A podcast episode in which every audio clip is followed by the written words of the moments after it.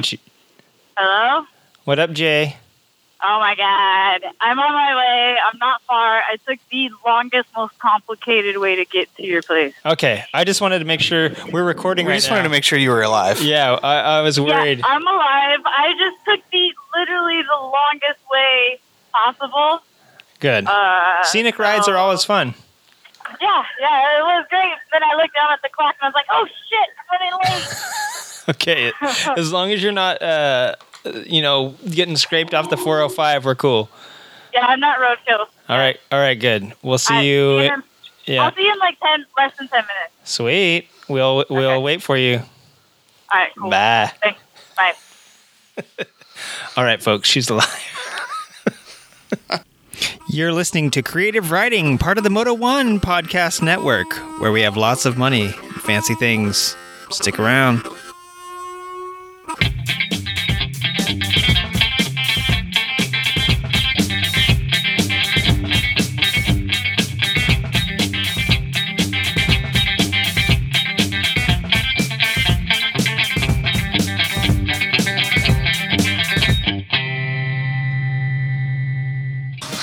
All right.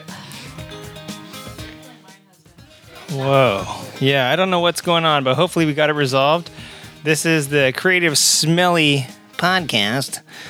Welcome back again. We're 12 seconds into a new one, guys. I had done this whole crazy fade thing to get us all uh, up to speed and everything, but uh, something happened. So let's uh, hope this hope this doesn't happen in the whole podcast. What's going on, everybody? Uh, welcome back to another fabulous week. This week is uh, the first week of M- no, next No, week's the first week of May. This is the last week of May. May. Uh, uh, this is the last week of May. I'm end of June. It's the first day of May. I'm not. Yes, welcome to May Day. Just Day. lost 21 days. This is May Day. that always happens to me on the 21st of every month. I go back in time. It's kind of weird. It's a phenomenon I hope no one ever has to experience. But um, yeah, welcome to episode. Anybody? I have no idea. It's the. Uh, 179. you're pretty close. It's Oh. the uh, Seven? Marc Marquez plus um, Johann Zarco plus Kenny Roberts minus three um, divided by JD Beach. You lost me like three numbers ago. Right. Some some people are really going to do that. When you divide by JD Beach, there's no way it's the right number. But because it's plus uh, Can Öncü times two squared. Squared. Can Öncü squared. It's episode 177, everybody. Now I want to go in and like listen and write down all their names and go find out their numbers. Do all the calculations. Yay. We'll find out how good I am at math. Uh, I could be just a genius that just knows that because it's a weird thing in the back of my head, or I could just be an idiot that just made up a bunch of uh, numbers in my brain and they don't even equal anything. They equal a negative. So, welcome to the negative episode of Creative Writing Motorcycle Podcast.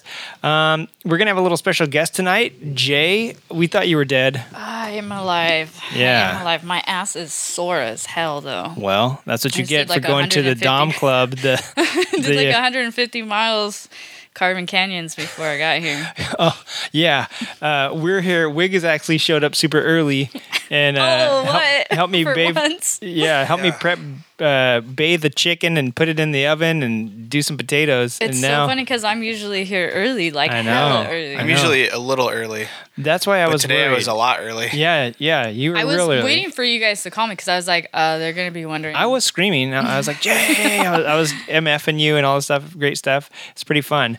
Um, no, we recorded, we were recording you and we called you to make sure you're alive. I'm sure we'll drop it in this episode at some point. But yeah, so Jay's alive. She was out carving canyons. Uh, instead of, she's like, I don't want to record a pod.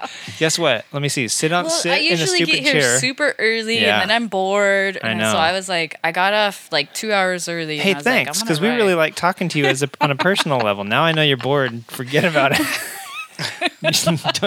Carve canyons before you come Yeah, over. it's way more interesting, you guys. yeah, you're all dude. Carve canyons or talk to some d bag I had to talk wife. to you guys for like two hours on the podcast. Come on now. That's true. um, so yeah, tonight we got a fun show. We have a guest calling in. We're gonna call him here in a couple minutes. Um, so while you guys do some fun banter, I'll give him a shout out. But uh, I'm sure we're gonna talk NPC, and oh yeah. we love to brag about the weather, but not this week. I'm so over it. I'm Yeah. getting really tired of this bullshit. Uh, dude, it rained yesterday, and then I took Spamula out when it didn't rain It's supposed because to rain Sunday too. yeah, well, it, it rained last night too. It looks like it's gonna rain tonight. They canceled Sacramento and Lodi. Yeah. Yeah, right. So last week's races didn't happen. I I even contacted got our rained out. yeah. Did you? I Man. they hu- rained out the hooligan. Um, yeah, that was the Lodi Cycle Bowl, right? Is that Yeah. what that was? Yep. So yeah, I contacted the winners of the uh, Sacramento Mile tickets by Law Tigers, America's motorcycle lawyers, and we talked to them and uh, made I made sure they understood that um, It, it was rained out. it was rained out, and uh, they're still going to honor the tickets on the future date. And uh, Jay's playing a harmonica. I didn't know you could play the harp. um, so yeah, they're don't worry about those tickets. They uh, they're going to honor them. August 10th, I believe, is the new date. And uh, turns out there was a draw off, as you remember, between a couple people that submitted there, and so I don't feel so bad for the guy that uh, didn't get tickets because now he really didn't miss out miss out on anything. And I'm gonna send him uh, some stickers and a cute little uh, note anyway. So win win for him. Um, so yeah, I went out. Um, I can't go out in the rain in Spamla because uh, she'll disintegrate. Just a just a heavy dew factor, you know, an over, Just over no- overnight well, dew. you don't already don't have brakes, right? So you'd be slipping inside. Yeah, well, I don't even have brakes, but she also she's raw metal. You know what I'm saying? Mm. So just leaving her out overnight, if it's a dewy night, I've come out before and it looks like I was like, when did I paint her brown? oh, let me get out the sander. Yeah, that's like Shine it her back up. that's how it is where I am too. Because when I got my bare metal tank, um, and then it's like r- around eight o'clock. You don't realize it when you're outside, but when I was in the garage working on the other bike, and I come out and I was like, man, it rust already. Yeah. Just put the tank on. Well, you live by the ocean too, so just the Yeah. ambient but air I'm not is that salty. close to the ocean. It doesn't matter. Yeah. Until you get a, a couple miles inland. If you feel the ocean breeze, you're getting that salt, which when I went to Hawaii, was it last year or the year before? Like, dude, people's anything outside is just falling Mm-hmm. apart. Like people's cars look basically like they do in Minnesota because the amount of salt in the air is just like having Yeah. salt all over the roads. It's crazy. People's uh they had refrigerators and washers and dryers like outside and they were just like disintegrating and Yeah, it's like they must it's have to get new stuff every and hawaii even if you go in the interior the islands are so small you're always hitting that ocean yeah. breeze so i'm sure i'm sure your stuff would rest pretty Hawaii, quick and they would get like the rooms would get moldy and stuff from all the moisture in there. yeah the dude where we stayed the house was on the um the north shore Mm. and the winter before we went so it wasn't last summer it was the summer before the winter he said the swells were like 80 feet high like the north shore is like where all the crazy surf competitions and stuff Mm-hmm. are the big waves and all that stuff and we were up off the beach about uh 25 or 30 feet up a hill and that looked out over the beach.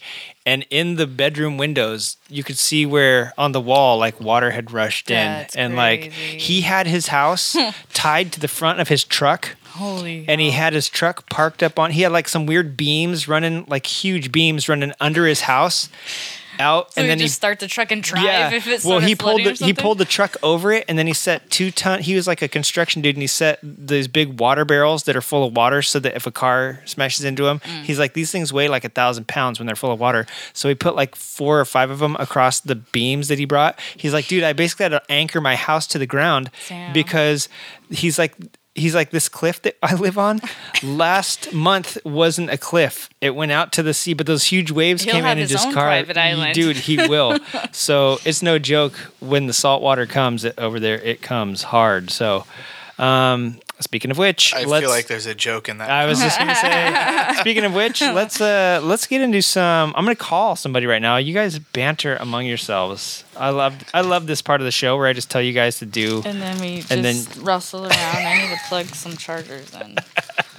Jay, you're always plugging chargers in. What is with you? I'm gonna. Your nickname should be Charger. What, what is Yeah. that? What do you think of that? I guess I. You should see all the cables I carry with me. I have like ten different cables because everything is like a different type of cable. Right. So we have on the show with us since since you guys didn't come up with anything catchy in like 20 seconds, I'm gonna go ahead and say we we're calling somebody tonight. We have an interview tonight. Um, the guest on the phone, his name is well, you know what? I do this every time. I always I always ruin it by saying what people do and then you know, say their names. So instead of that, I'm gonna let you introduce yourself. Tell us what you, your name, and what you do, and why we're calling you tonight.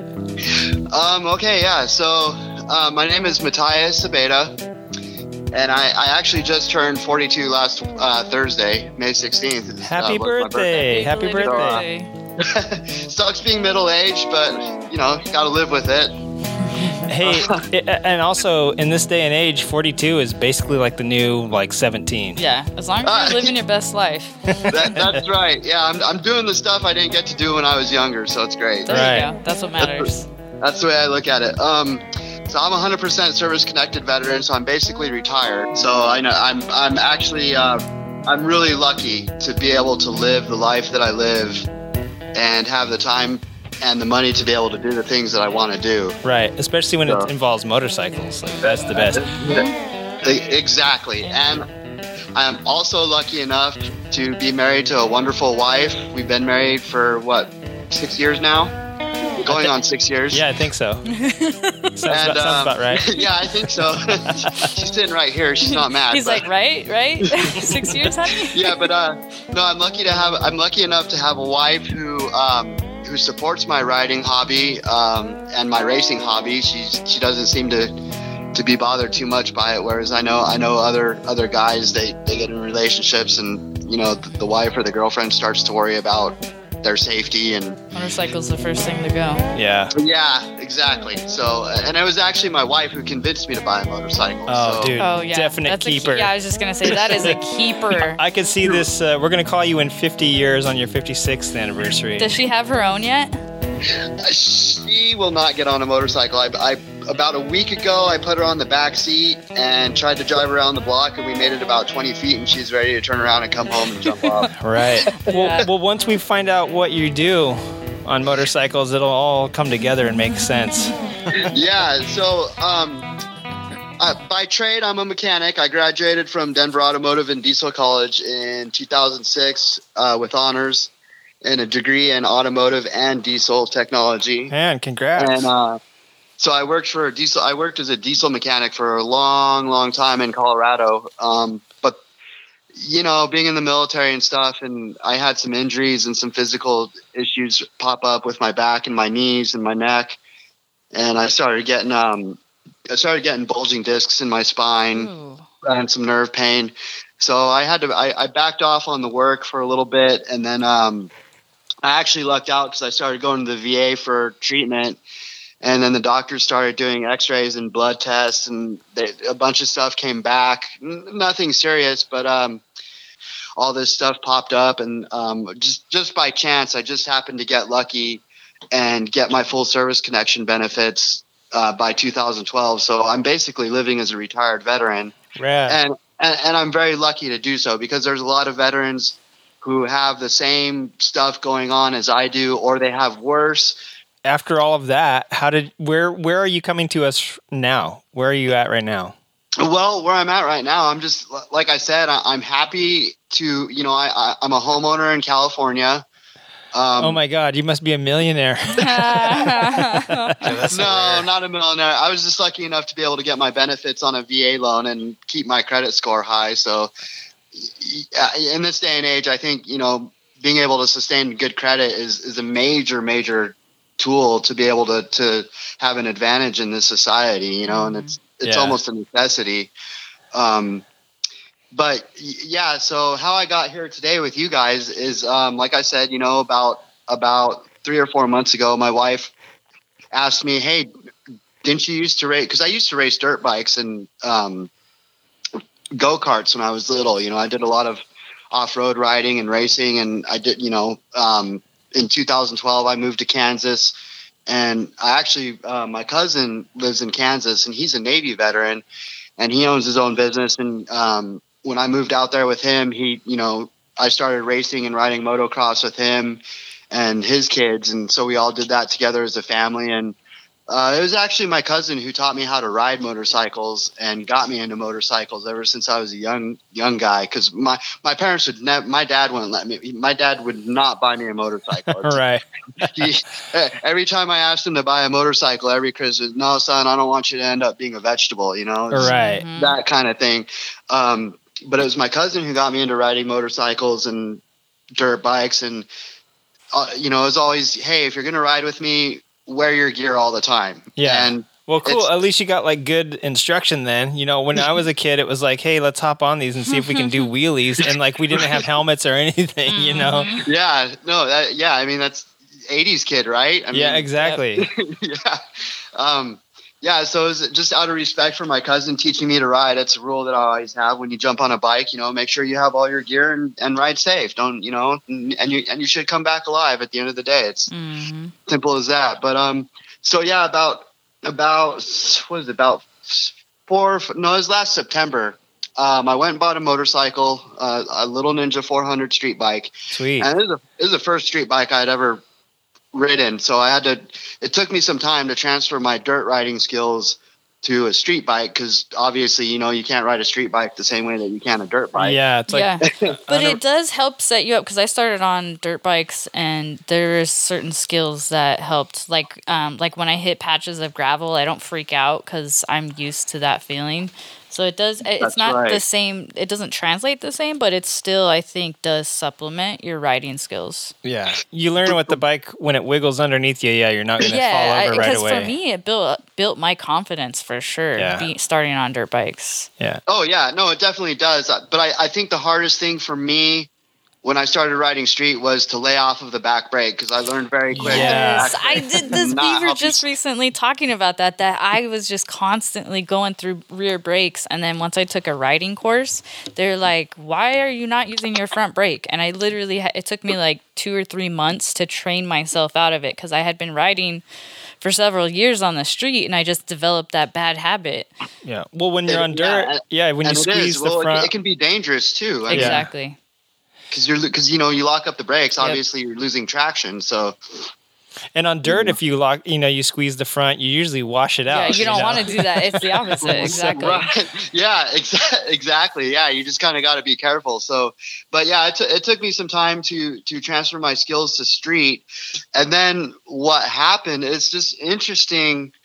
The way that I got into sidecar racing was just, I, I don't know. It's it like fell into my lap out of the sky because um, I live here in Rancho Cordova, and it's you know Sacramento is a big city, but we we only have two cycle gears here, you know, whereas opposed to Southern California, I'm sure there's a cycle gear. Oh, in man, I County, w- there's probably one in L.A. Yeah. No one. San Diego. We took a trip up the coast, and I, we needed. I my bungee broke, my cargo bungee, and so I was like, "Oh, okay, we can just find a cycle gear," and we could not for the life of Yeah, us. there's like there's at least like six of them between There's here like and San three of Diego. them by my house. yeah, yeah. yeah, well, in Sacramento, there's only two, and I just happen to live by one of the other cycle gears that's here in, in Rancho Cordova, uh, the one on Olson Drive, and um, yeah, I went in there one day to I don't remember what I was buying. Um, oh, I think I was looking at I was looking for some gloves or something, and And you I- walked out you with know- the sidecar. What the well, heck? that's that's the crazy thing. Yeah, I went I went in to go buy some, buy something for my bike. I can't remember exactly what it was, and uh, the manager there, uh, Victor, very friendly guy, talkative, awesome dude, and he was just like, "Hey, man," he's like, "Have you ever heard of sidecar racing?" And I was like, "You know what? I'm not gonna lie, I, I have, but I don't know anything about it. I've only seen it on TV. Alaman." You know, I've seen motocross sidecar racing. That's right, bizarre. that stuff looks pretty But crazy. but what you're talking about, I I don't know anything about. And he's like, well, he's like, he's like, do you want to be? Do you want a monkey? Would you Would you be interested in monkeying for a guy? And I was like, okay, sure, you know. And he he gave me he gave me this guy's number. His his uh, the the guy his name is Roy James. It's the guy that I race with. And Roy is oh god, I'd say I he won't tell me his age, so I don't want to bust him out, but He's somewhere between But, uh, thirty and he- hundred. he, he's old enough to remember the V two rockets coming in oh no in kidding! the UK. In the UK, so we'll just say that he's he's old enough to remember being a child and and the not and the Germans trying to trying to bomb the English. Right. Mm. And uh, so he's telling me some, of, some about some of that, and I just you know his he's got some stories, but um, and he's British, which makes him like two percent more crazy. Right. Pretty much. Well, yeah. So I met Roy, he gave me Roy's number. I met Roy and uh, called Roy up and and uh, we talked for a little bit and and you know Roy just kind of started talking to me about about the the sport and how it works and um, what to expect and stuff like that. You know, so you know I uh, of course I had to go get my full set of leathers. Right. Um, and uh, all you know, make sure that my that my helmet was um, what's the other uh, Snell approved for Right. the track Right. and you know so i had to i had to make sure that i had all the gear and everything so i got all that together and then it was uh i, I want to say it was maybe february or march we did our first we did our first test and tune over here at um, Buttonwillow. And and we had some issues with the bike. And you know i had told roy that i was a mechanic before but he didn't I, I don't really think he had thought anything of it. But so when we were out there doing the test and tune he was having issues getting the bike started. And i was i was kind of skeptical because i'm like you know is this is this thing really gonna run or what's going on here man? Because you know i mean and he was just like well i can't figure what's out what's going on. And then so you know i just kind of started getting in there and getting my hands on the bike and i figured out that it was the kickstand switch Oh. that was that was not letting the bike ah. start. So we had to bypass that and then we got the bike running so we were able to get out on the track. But then but then we had a problem in the front with the forks that you know there was a shimmy and he wasn't he wasn't too sure about running the bike and so he was like you know i don't think we're going to test and tune today i'm going to have to go get the shimmy worked out and do some other things and and figure out what's going on i, I think the shifting linkage was messed up too so they had to readjust that um, but we, we did get the bike running after we bypassed the kickstand switch, which was the most important thing. So we had some minor issues with the bike, and uh, it, it was it was quite a journey just to just to get the bike running. But we Right. did it.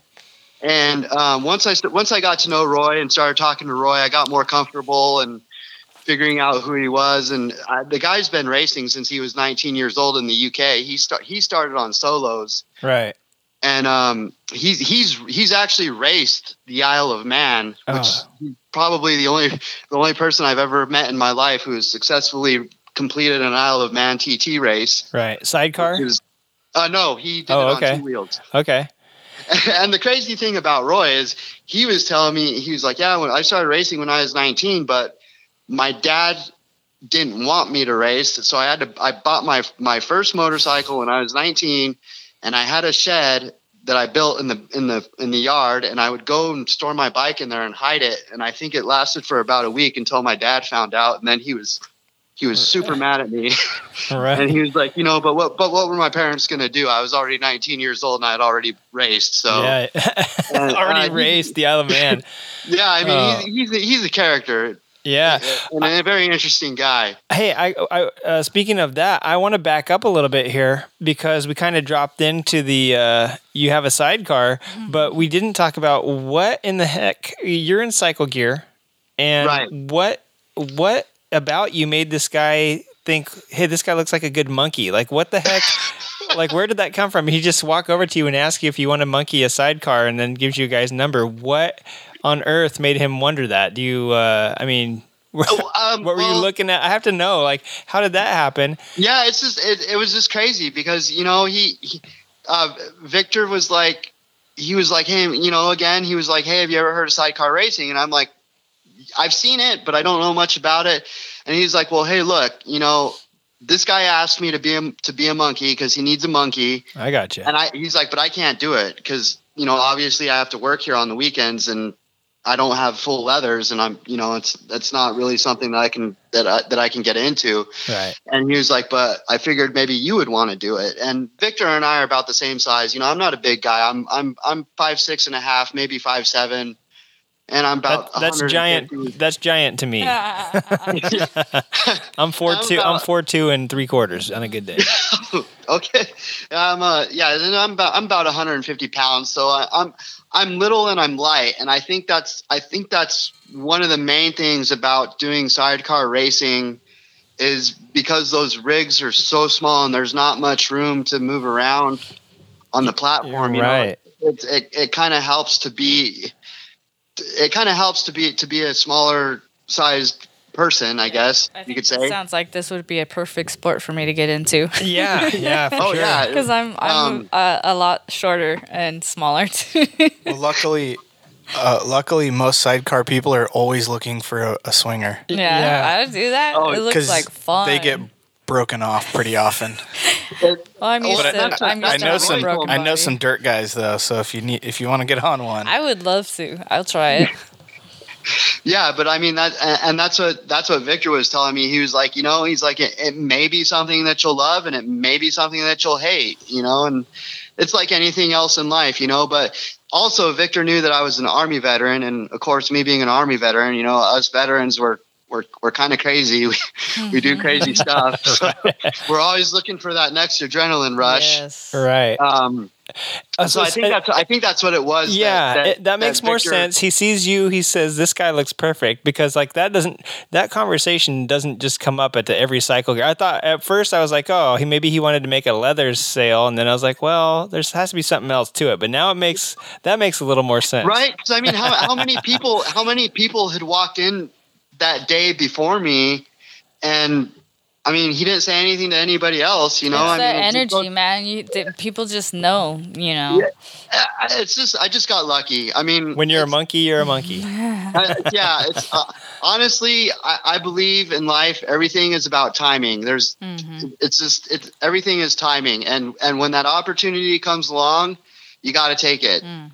Don't don't let it go. Right, And right. and as uh, soon as he and as soon as he told me, he was like, "I know you love riding." He's like, "Would you want to race?" And I've I've always wanted to race my whole life. Either you know, I used to drag race with my neighbor when I was in in the military in Alabama. My neighbor had a drag racing car, and we'd take his car out to the drag strip every weekend and get that thing running. And it's just there's nothing like racing. There's nothing like the sound of a high performance motor ripping down the track and the Oh, yeah. adrenaline that you get from the octane just it's like octane going through your veins Yeah. Yes. like mainlining and race adrenaline. and race fuel smells so good. I love Oh. I love walking through the pits at the Corsa just to smell, you know, all the different octanes. Um, oh yeah So you said his side stand switch wasn't working, which makes me want to talk about the types of bikes because you had sent me a video um, from Jay Leno's garage that uh, one of the that featured uh, I think a couple of few laps at Willow Springs. So uh, the fact that he, they kind of talked about the different types on that video makes me wonder were you guys racing vintage sidecars? Or are they like formula sidecars? Or, or like I, I don't really know that i know the difference uh, on like such a base level. So can you tell us about that and tell us what you guys are racing? Yeah so um so the, the way it works is um is there's it, we're actually an association it's it's the SRA West which is the Sidecar Racing Racers Association West and um I know you were talking to me about Betty yeah Rady 15, which is Betty is actually the I think she's the vice president of the SRA West. And then there's another Okay. guy, and you may or may not know his name. He's pretty well known in the racing industry. His name is Bill Becker. And he is a master mechanic and fabricator welder. He he he actually builds sidecar rigs from scratch oh wow and he he does all the fabrication for the frames and everything. So um, it's it, it's pretty big. It it's bigger than a lot of people think it is. And it's it, like when I saw it when I saw it on Jay Leno's garage, I was like, wow, this is this is really. I mean, this is really something that people are into. You know, I mean, it's it was really cool to see, and um, so Yeah. the, the different the different sidecars. It, so um, the SRA West, it's it's just a bunch of different sidecar racing teams, and um, there's three classes that we have, and like you were saying, you saw you know you saw the vintage on on Jay Leno's garage. Yeah and So I, I've seen some of the vintage stuff too through um, through the AHRMA group that like my friends are part of, and they're basically just motor a regular motorcycle that's a little bit modified, but it's basically just a motorcycle, and then it has like a separate little sled attached to it. I mean, it's basically you could make it out of any motorcycle, and then they just put like kind of squarey tires on them and stuff. um, some of the other rigs I've seen out at the uh, the Corsa look like you know jet fighters though, and when and when they have their bodies off, I mean they sound just freaking awesome. But when the bodies are off, I don't know if you'd actually realize what you're looking at. Are, like, is this some sort of cart, like, or a go kart, like, or is this a formula car? Like, it looks. I remember, so- yeah, when I nothing like a first saw these because I had no, I just recently found out about this, and when I saw it, I was like, "What the Mm-hmm. hell is that?" I didn't. No, you're yeah. right. When, when you pull the fairings off, it looks like a hunk of metal with an engine and some wheels. I yeah. mean, and it's pretty like the engineering on them is pretty gnarly, and so you might even have the motor behind the, you know, the Well- driver, the pilot, and and the monkey. so well, well, I'll tell. Well, I'll get into that. So you're asking about the different classes. So we have so we have three different classes. We have the vintage, and then we have the Formula Two, and then we have the Formula One. So and then I'll, now let me explain to you what the difference is. So obviously, you know, we were talking about the vintage.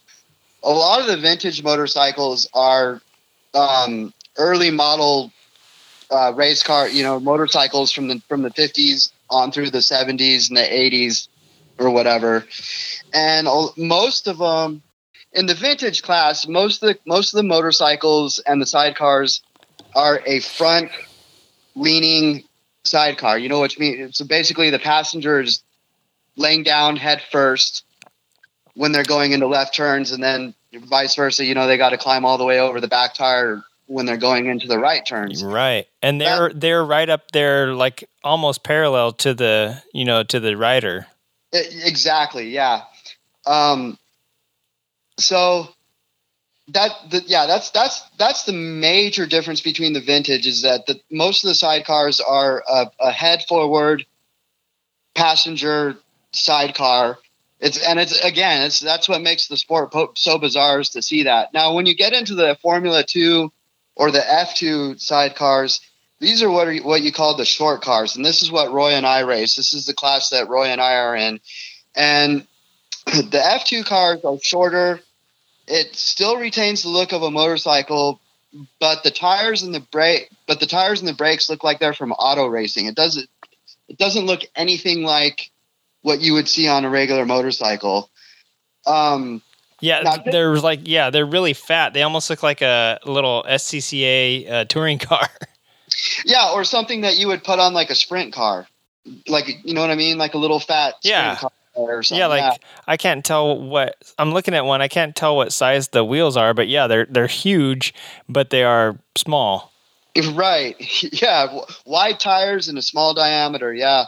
Um, so, th- so the Formula Two is mostly restricted to a 600 cc engine, but the SRA West um, will also let a thousand cc engines run because they want to try to keep it. They want to try to be able to let them keep pace with the Formula One sidecars. Now, now we're getting into the Formula One. So the Formula One sidecars, those are the longer cars that you see uh, out on the track. Um, and like you were talking about the engine being behind the, the, the rider and the passenger, Yeah. the, The- and the passenger. I'm looking at one. I don't know who number 21 is on the SRA site, but right on the the banner image is one, and you can tell the air scoop is behind the the pilot, and so I know the motor has to be back there, or they wouldn't have the uh, the air scoop behind them. Yeah, that's that. So that so that's the difference between your three classes. You have the you have the vintage, then you have the F two short cars, which is what you know. Like I said, Roy and I raced the short car, and also Lady. If you look at Lady 15's car compared to the to the other car that you're looking at, sh- she's also in the short car class. Two RF two car. The, the the powerhouse is a 2004 no it's a 2016 Kawasaki 636 Okay. motor. So we're running a 600 in ours. But Lady 15, she runs a Suzuki 1000 GSXR 1000. Yeah. That's, that's her powerhouse. So, uh, you know, obviously, of course, her car is going to have a little bit more power and, and speed than ours. Um, is it unlimited what you can do to them though? Because I mean, uh, you can wick a lot of power out of a 600, even even with that you know 400 Oh, cc yeah. I mean, difference. well, like Roy was telling me, you know, back back in the back in the 60s and the 70s, before all this technology, they would take a motor out, pull it apart, and bore it bore the cylinders out until the walls were like paper thin. You know what I mean? And The cylinders are touching each other on the. yeah, I mean, like, you know, that's how we used to get power out of these machines because we didn't have the technology back then that Yeah. it's around nowadays. And You can see the piston going up and down. it blew my mind because I'm imagining this motor with like a hole in the cylinder right. you can see the cylinders like Yeah, that's what I mean. Like you can you can you you can see the piston through the adjacent cylinder, right? Like it's so paper thin. yeah, and it's like you know how how is the case not blowing up or Right. blowing apart, you know? But yeah, I mean that so that's what they used to do back back before you know all this new technology came out and stuff. But yeah, I mean there are things you can do to the engines, of course. You know, uh, pull off the governor, um, you know, just uh, increase increase the size of the coil wires, better spark plugs, you know, stuff like that, and getting a better air intake inflow. Um, and of course, you know, like the the radiators and the coolant systems in those things. It's not like a regular motorcycle. It's a very the way they're the, the way they're set up and, and put together is just very technical, technically advanced. I guess you could say. You know, it's yeah. just, it's it's it's not a motorcycle. It's it's not something you'd go into Kawasaki and buy and drive off the floor. I mean, these. Yeah. these Do you know how, how long this has been? This has uh, ex, uh, existed. Hey, uh, interestingly enough, because the Isle of Man's coming up, we're going to do a little Isle of Man uh, trivia later, maybe. But sidecar racing has been a part of Isle of Man since 1923, and Yeah. so I know sidecars were around in the 20s. I mean, hell, after World War One, they probably were like, "Hey, we have some of these like old war sidecars. Let's." Like, let's race them. As soon as there was two of something, yeah, they race it. So I'm oh, sure it's Oh, Yeah, been and I the 20s. If you, go, if you go look at some of those old photos, I mean, these guys are crazy. They're wearing like leather helmets and, and Yeah. goggles. Yeah, Right. Yeah. That's what Roy told me. He was like, you know, when I used to race, when I started out racing, our helmets were like football helmets with like foam inside. yeah. You know, and I mean, he's like, you know, so if you crash and you go down and you hit your head, you're not you're not walking away from that. Right. Right. Right. Um, it just blew my mind to hear that because I'm like, you know, you got these guys on these machines that, you know, probably like you said, saw action in in in war. Yeah. And, you know, you don't know how well the frames are built or how long they're gonna hold, how well they're gonna hold together.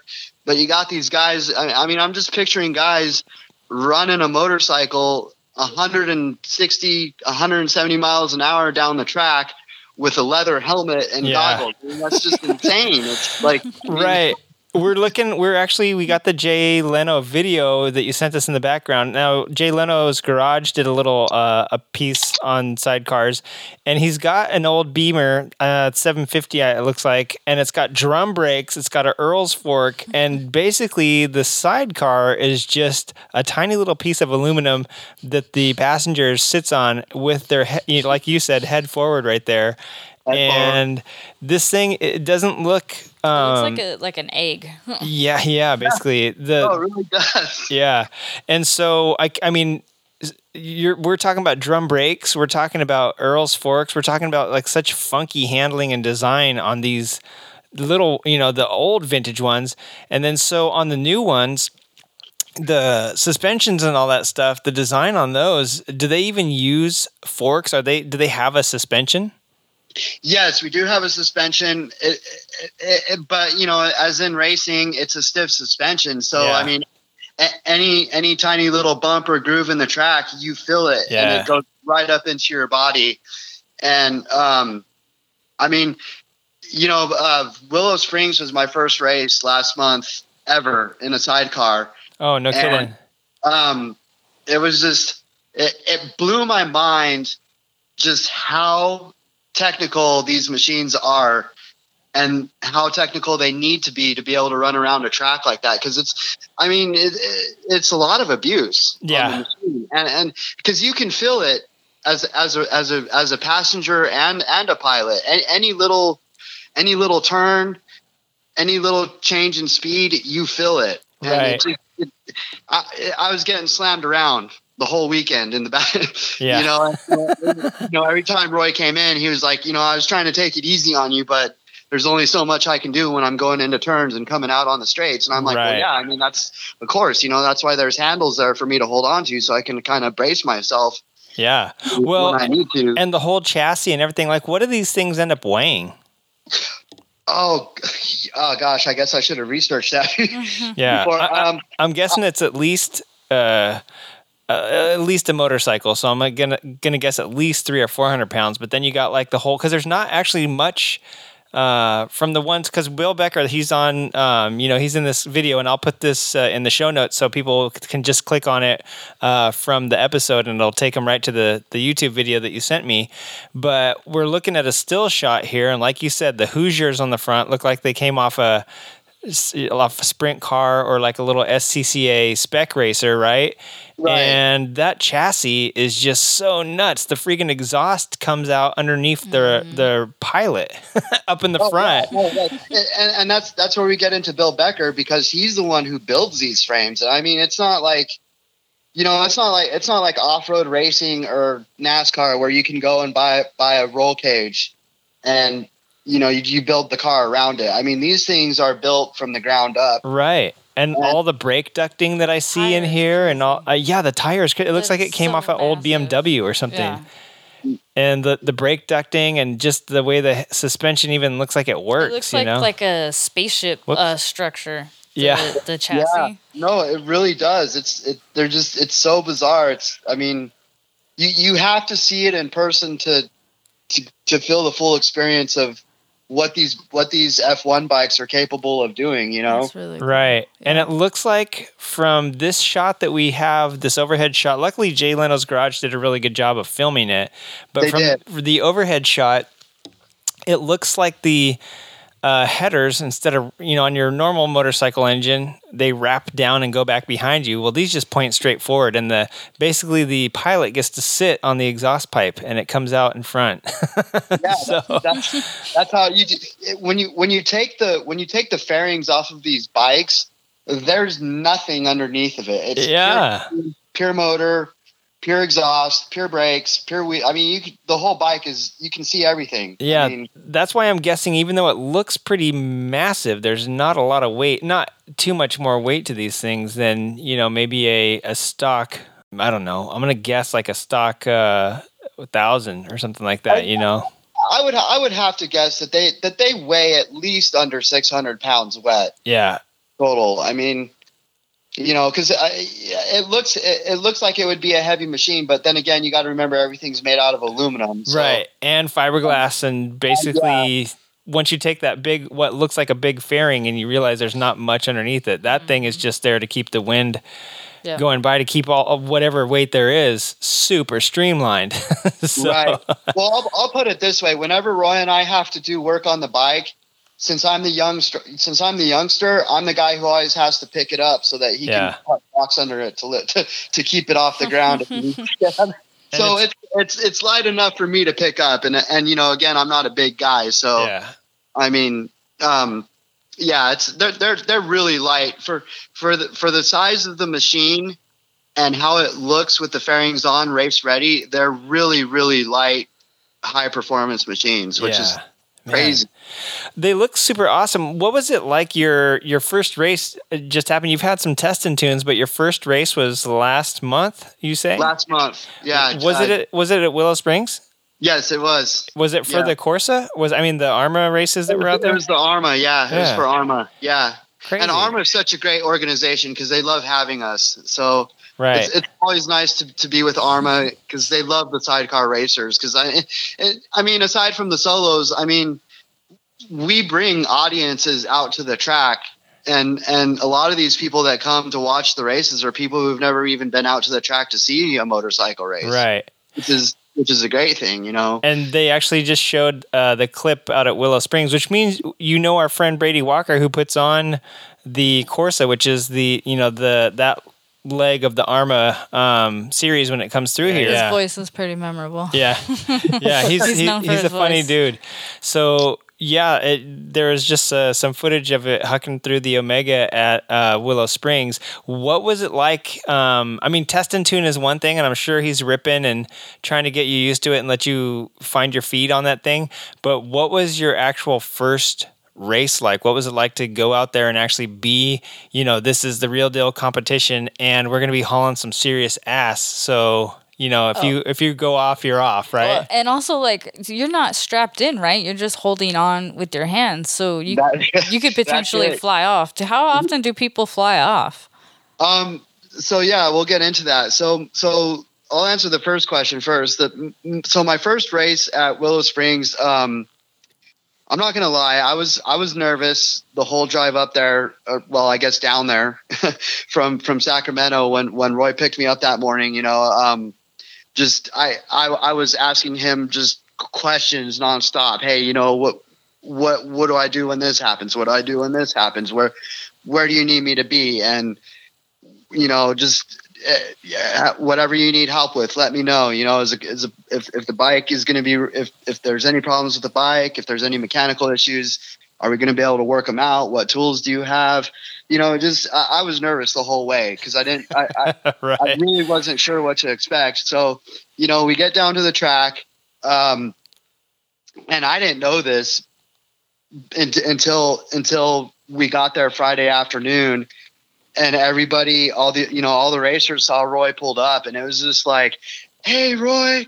Oh my God, I can't believe you made it!" And I'm I'm sitting here like. What's going on? I mean, doesn't Roy know all these people? I mean, isn't this like something that he does all the time? Right. when we get out of the truck, we start unpacking, and you know everybody's everybody's coming and saying hi to Roy, and they start talking to him. They're like, "How long has it been since you raced? What about six or seven years?" And he starts laughing, and you know they start joking around. I'm Hey. sitting here thinking like, "Oh, Right. oh shit, Yeah. At least they weren't like, "Hey, I'm so sorry to hear about your your last monkey." the last I'm two. Just waiting for, I'm just waiting for somebody to spit out some bad news, like, "Oh, that's great, you got a new bike after the last one burned up." Yeah. you know? I mean, that cartwheel you did was pretty spectacular.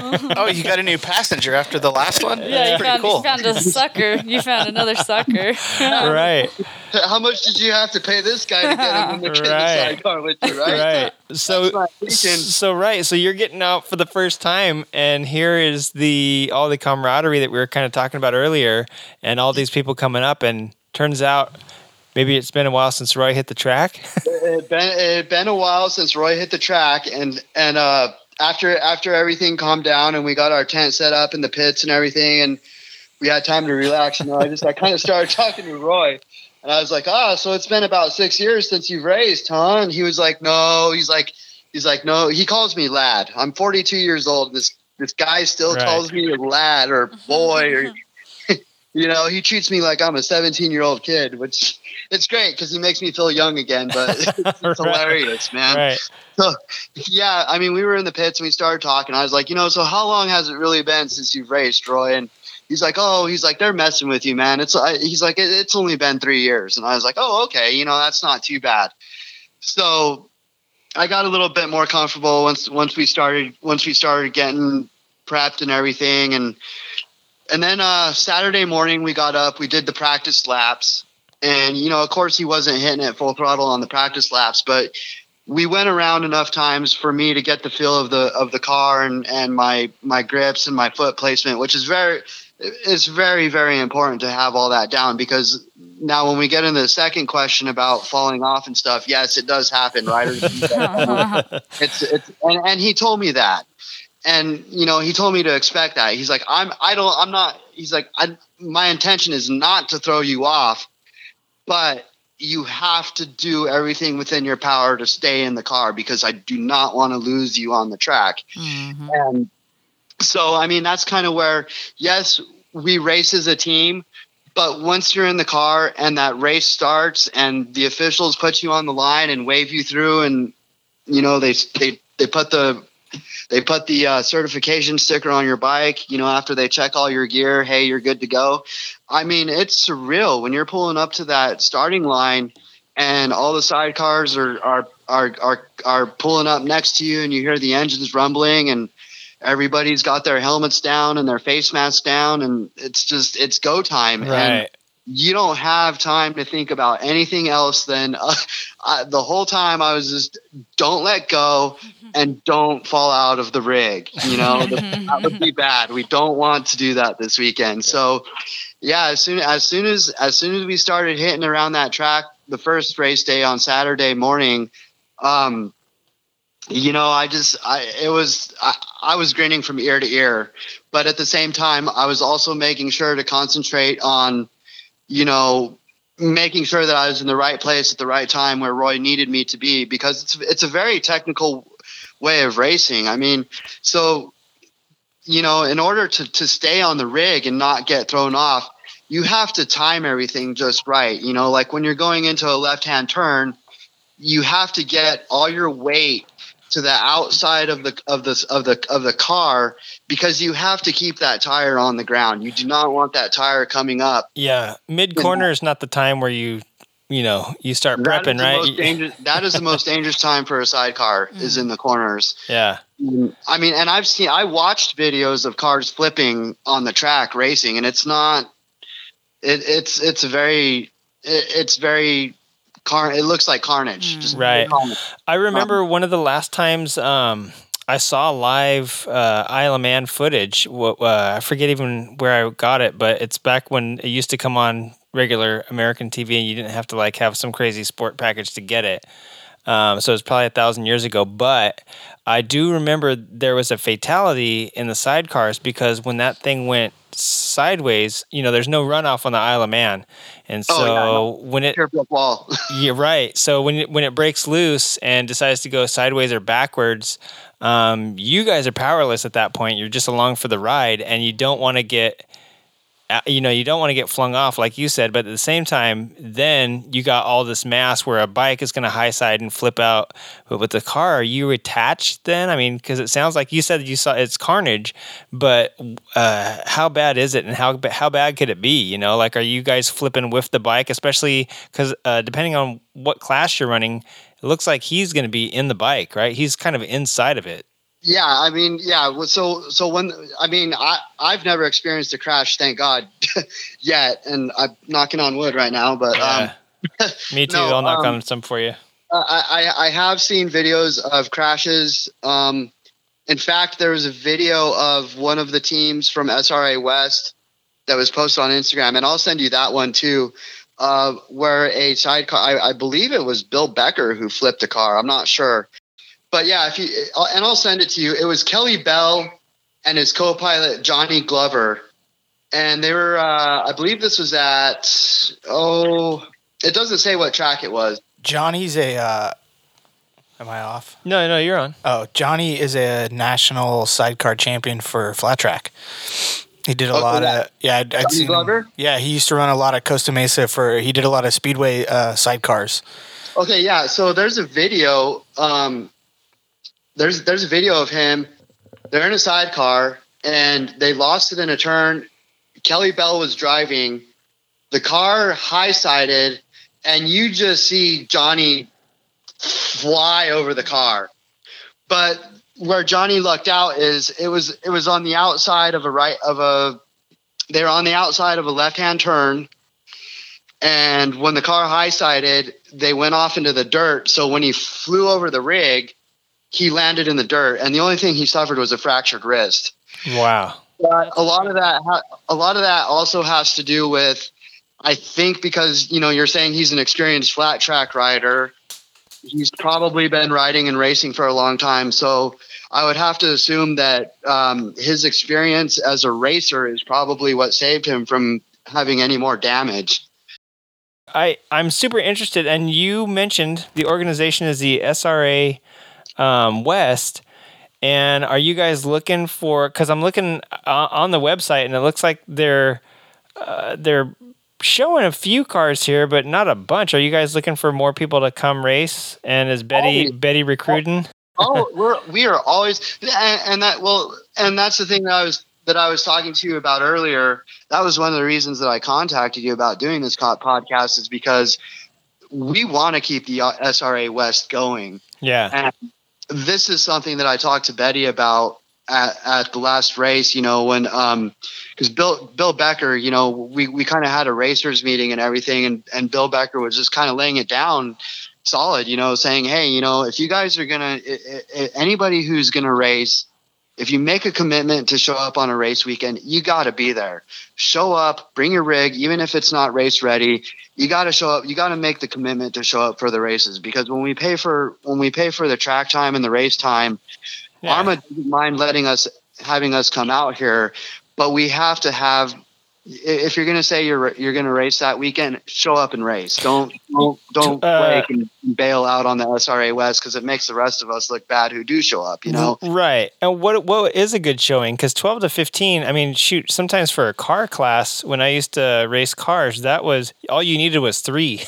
so Yeah. twelve to fifteen sounds pretty good, but it maybe you're right for a grid uh, for like a race weekend. Is that uh you just need more than that because you're talking probably that covers a few different classes, right? You're all is it all a bunch of classes racing together at that point because there's That's not what enough. we do. Yeah, be- because there's so because sometimes there's just so little Gotcha. sidecars that show up.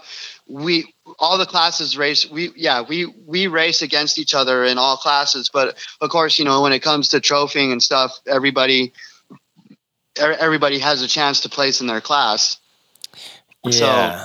But but but we are in a sense we are racing against each other as well because we want to make the field look look full. You know, you don't want to go out there with like with like three F1 cars and and two F2 bikes and then you know what you got two F2 bikes running and then after that you got three F1 bikes running and then a vintage bike. You know what I mean? Is yeah. I mean, they, they, so we do combine the classes to fill up the field, and it, that that's that that's what we're trying to do. Me being one of the young, I mean, I'm 42, so I'm not. I wouldn't say I'm young, but I am one of the younger racers in the SRA West, and this is something that I was talking about that I was talking to Betty about is trying to get to a younger demographic of of motorcycle enthusiasts who would see this as an interesting sport and something that they might like to get into because we want to keep the SRA West going. We want to keep it growing and we do want we do want to get more racers out there on the track with more rigs and I mean even even after that last race weekend I just came home so hooked, full of adrenaline. I you know, it took me weeks to to die down from the action and the and the excitement and you know, if you're getting into motorcycle racing already, you already know it's not cheap. I don't think we need to make that argument. right, I so, so is sidecar rigs uh, that much more? than a regular are you than a regular motorcycle? or- Sure. Yeah. Um, I, I I would say it depends on on on what you want to race. If you want to if you want to race the F one class or the F two class, do you want to do you want a powerhouse that's a thousand cc? Do you want a powerhouse that's a six hundred? I mean, you know these these are things that you have to think about when you get into this type of racing. And I, I mean, even for me, uh, looking at looking at rigs and stuff, I, I know Johnny Kilmore has a rig for sale that he's selling for ten thousand dollars, which to me that's do as a blue collar working man, that's very that's a very reasonable price Oh, to be able to be able to get into racing. So, I mean, you know, it's I, I it's affordable, yeah, but it also depends on do you want do you want Bill Becker to build you a rig from the bottom up, or do, or are you going to buy a used one from somebody who's done racing or Right. they've moved on to another rig and they don't want that rig anymore and you know i mean it, it just all it just all depends i mean i was looking at buying a brand new kawasaki 636 this year which you know off of the floor out of the factory they're going for $9,999 but then on top of that you know you have your dealer fees and you have the taxes you got the registration. So i mean you know ideally you're walking out of kawasaki with a $12,000 brand new motorcycle. So I mean, how much more really is a sidecar rig Right. to a brand new motorcycle? There's, there, it's really not that much different. So it's very affordable. It's, it's a very affordable type of racing to get into. I mean, Yeah. you know, I, I- I think the average blue collar uh, working per, uh, individual would be able to get into it if they wanted to. Yeah. Yeah. Yeah, Yeah. and I also think the key is kind of like how you kind of got mentored is to to just mentor more younger people into it. You know, that's how you I think you can carry on the passion for the next generation. Listen, what we need is somebody like Matthias in every cycle gear, just asking every eligible person. You you should be like the Walmart greeter of uh, sidecar racing and just wait at the cycle gears. And when people walk in that look like they would just make recruit them straight out yeah the gate. make a good racer, say, hey, listen, I got a proposition for you. yeah, right. I mean, no, it's yeah, I'm not joking. I mean, that's that's really what we need to do to to get this thing to grow, and that's kind of what I'm hoping this podcast will do. Is you know we put the we put the information out there, people kind of get an idea of what it's about, and and uh, you know maybe maybe we'll get a few people hooked on it. I, I, mean, think it would be cool if there was like a where you could try it out because I would love to just yeah. like try it out and then get you get the people hooked, and you know then it's game over at that point. Well, and 'cause- that's that's the other thing that is really really awesome about sidecar racing that separates us from any other type of racing, including auto racing, NASCAR, drag racing, off-road racing, uh, single motorcycle, solo motorcycle racing. That's what separates us from other types of motorsports. Is that if you do come out to the track as a spectator to see the sidecars, and then you come into the pits and start mingling, you know, with all the sidecar racers, and you just happen to say, "Hey, you know, I'd like to go for a ride and try it out." Th- they will. I mean, that's That's awesome. We, we we do give rides on the sidecars, and I don't know if Roy does it because Roy's kind of a finicky guy with his machine, but but um, as far as I know, like you know, I, I I- believe if you were to approach Bill Becker or Betty or um, Jay Leno's mechanic, um, yeah, I forget what his name was. I can't remember what it Barry Barry Barry Jelich. Yeah, they they they would be more than happy to give to give rides in a in a sidecar. And in fact, when we were out there that weekend, um, when we talk about Betty a lot, um, it, it was hilarious because I was sitting in the pits on Sunday after the race. And I was I was drinking a beer and I saw Lady 15 was by on her sidecar with a, with a with a little girl in the, in the, Oh, in the passenger seat and they were they and and then I was like, where the heck is she going? Because I thought she was driving down to go on the track, and I was like, I know she's not taking that little girl out on the track. And then I kind of watched her go around, and she went to the go kart track. Oh yeah, They yeah. let her take her sidecar out on the go kart track, and she ran it around a few laps with the with the I don't know. I think the girl may maybe about eleven or twelve years old. That's rad. And, and there and there's also a picture of it on her on her Instagram if you go look. Yeah, I think the caption says the future of sidecar racing. right. Um, You know what's yeah, I uh, mean- uh, the amazing thing too is I'm looking at Red Fury, which is you know her passenger, and the Yeah. stuff that she's pulling off. There's like, you know, she's very uh, acrobatic. I guess is the word I'd be looking for. But they're all over. They're from their head is almost on the ground in some pictures. Other ones, you're you look like a superhero flying. There's other ones uh, where they're just you know tucked down. You can barely see them, and so you just get to jump all over that's, the thing. that's kind of why I think the term monkey is fitting because you kind of do have to Well, be I see where it came from, but I get it. I get his point. Like, the, if, you don't have a serious term, people don't take it serious. Mm-hmm. I guess you know. Well, well, right. I mean, yeah, that's the thing. If you if you if you're an outside spectator seeing the sport for the first time, you don't know anything about sidecars, and you're hearing monkey. Yeah, Then you watch the cars go around the track. You're like, oh yeah, that guy does look like a monkey, kind of jumping around on the car. yeah, Now, now it's funny that you bring that up, how acrobatic she is, because I got a lecture from Roy about me not sticking my hip far enough out of the car to get my weight out there, so he could get so he could get more speed through the turn. So yeah. It's definitely something he he was he was kind of on me about for the next you know for the next race coming up next month.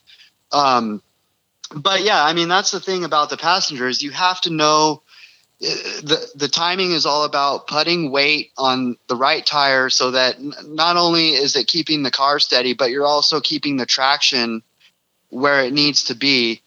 Um, so a lot of times when you see the when you see the sidecar racing and you see us take off from the starting line, you'll see a lot of the passengers leaning over the back tire. And the reason that we do that is, we, you know, of course, we're trying to get off on the whole shot. Yeah, get So some the traction.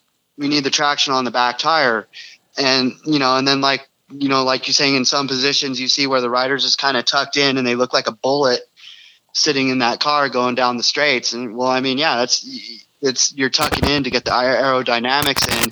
Plus, you're also equally distributing traction to the back tire and the and the passenger tire. You know, so that if any type of um, I don't know what they call it, but if there's any type of um, wind that comes up underneath the bike, it won't it won't pick up the bike and throw it over. You know what I mean? yeah, that it can sounds very like it requires a lot of like technical. skill. Yeah, yeah. it's, a, it's a very technical thing and also when you're shifting weight from turn to turn you have to know when you're coming out of the apex and feel the gravity pull you Mhm. back into the car because if you don't do that then you're using more muscle and and you'll tire out faster Mm. and, you know you kind of have to use you kind of have to know when the apex is coming up and when that when that when that g force is going to pull you back into the car so that way you're not working as much to shift your weight back over where you need it to be at you know where you need to be when you need to be. So Yeah, There's- It's- it sounds like you know there's a learning curve, and it sounds like it, just like with anything else. Like I've had people ride on the back of uh,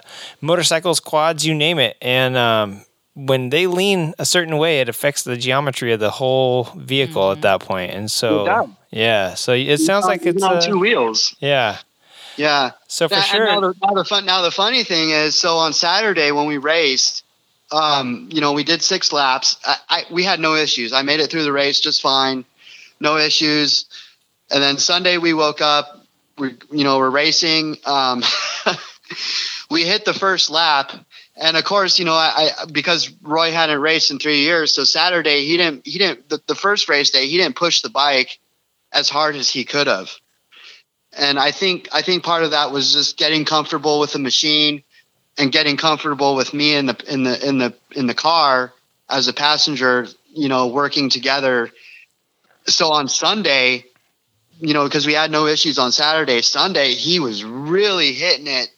And when we were coming up into the Omega on lap two, I lost my back footing oh, and no. I almost did come out of the car oh no, but I, had my, I trained jujitsu and I trained martial arts, so I have really strong grips, and I was able to hold on, even though I didn't have my footing in the car. I was able to hold on, but with your hands, I was like, That's gnarly. I was like pin the tail on the donkey, you know, just kind of, you know, you see those wind socks at the airport just Mm. flapping around, and that's. I, I imagine that's what I look like. But yeah, Roy was able to keep the car steady. Um, I got my footing back going, coming out of the second turn down out of the Omega. And after that lap, you know, I made sure, hey, you know, don't let your feet come out again. You can't be doing that. And I didn't think Roy was going to say anything. The race was over. We took third place. Um, he, he was happy. I was happy. We pull into the pits. We're getting ready to take our gear off and, and watch your ears, kiddos. But yeah, the, the first thing he says, what the fuck happened back there? So I take Yeah, it when I you knew guys feel it. I, I knew I wasn't going to get away with that. I have it on video, and I'll send it to you too, um, so you can see that whole drama go down. But yeah, it was pretty funny because I, I just kind of tried to play it off like, oh, he doesn't know, you know. And then as soon as we pull in the pits and we're ripping off our helmets, the visor comes up. What the? But but yeah, again, just I mean, overall, it's just it's a bizarre sport. It's fun. It's it's it's wild you know it's it's not for everybody but once i think for the people who are adrenaline junkies that that love to ride motorcycles it's once once once you get in that car you're hooked it's Mhm. yeah, I, I I ride two wheels every day and i can i, I can even say with from my own experience of just doing one race it riding a motorcycle on the street still doesn't compare to, to racing a sidecar there's just Well, it, I, you, I think you've converted me because I'm like ready to hop on. I want to try this out. and I would encourage you to do that. I mean, I'm so ready. con- this sounds like something I would love. if, if I were you, I would get in touch with contact. I, I would get in touch with Lady 15 Yeah. and, you know, just run it by her. Say, hey, you know, this is something I'm interested in. What do I need to do? Is there anybody that needs a passenger? Can you get me hooked Yeah. up with somebody? You know, because, um, like I was telling the, I'm sorry, what, what was your, what was your name again? The, I'm Jay.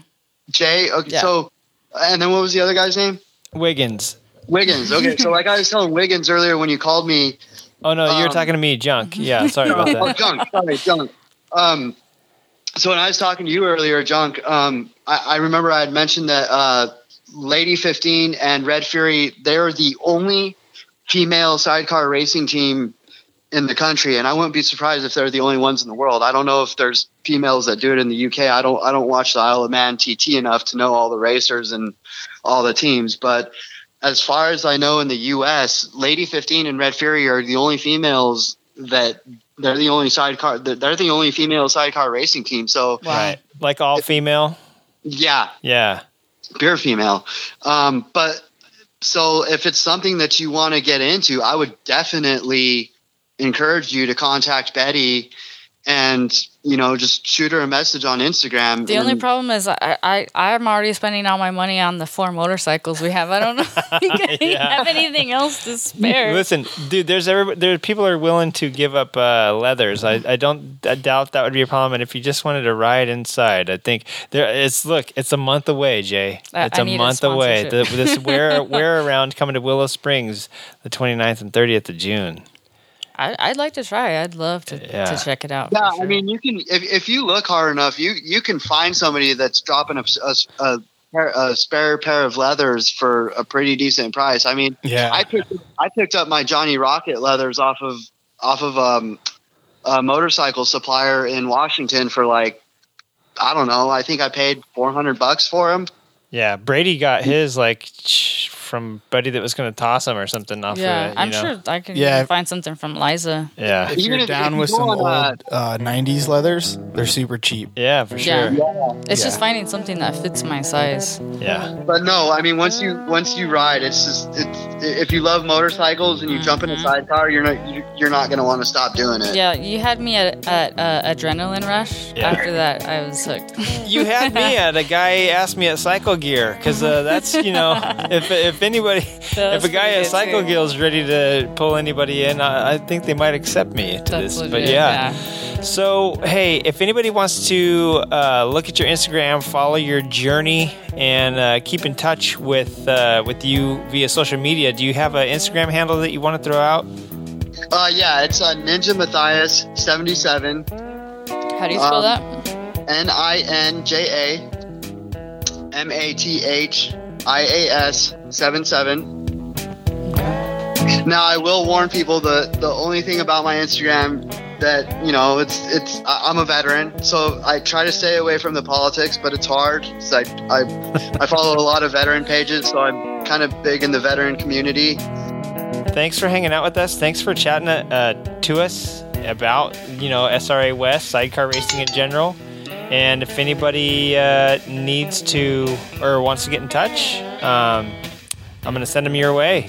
yeah, feel free to feel, feel free to message me, and I can I can I can send them over to the SRA website, and they can get in touch with Bill Becker, the the vice president, and and Betty. You know, I think Betty's the president. Um, I don't know. I may have it backwards. Bill Bill may be the president, and Betty might be the vice president. I'm not sure exactly, Yeah. but all the information's there on the SRA website. Um, now, if anybody does want to get into the association, you know, of course, there's membership and stuff, so you have to pay your fees, but it's hundred dollars a year. So again, it's it's Oh, it's not not something that's you know you're not paying five hundred dollars just to just to get in the organization to race. You know, it's not a it's not a ridiculous thing. Thanks again, Matthias, for hanging out and chatting all things SRA with us, telling us about the crazy amount of fun that you guys have racing sidecars. And it was interesting to hear about all of the different um, like configurations that they can be, plus all the wacky fun and just the great group of people that make up the SRA West. And if you want to check out the show notes, we're going to have links there.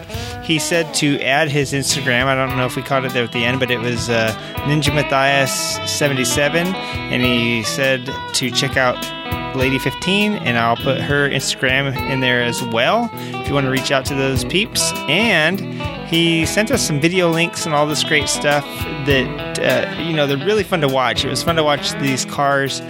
Um, featured on Jay Leno's Garage, and uh, just lots of footage at Willow Springs and Buttonwillow. So tracks that I that I know, and um, yeah, we'll put all those links in the show notes, and you can check out most of it on FormulaSidecars.com. I believe we'll have it in the show notes for you. And now, let's uh, pay some bills, get some pickles, get some trophies on our shelves. You know what I'm talking about. For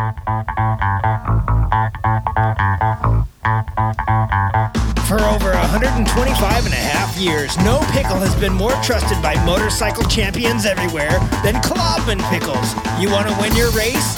Put a Klobman pickle in your face. Klobman's guaranteed. I'm Mama Klobman, and I recommend Klobman pickles for the win.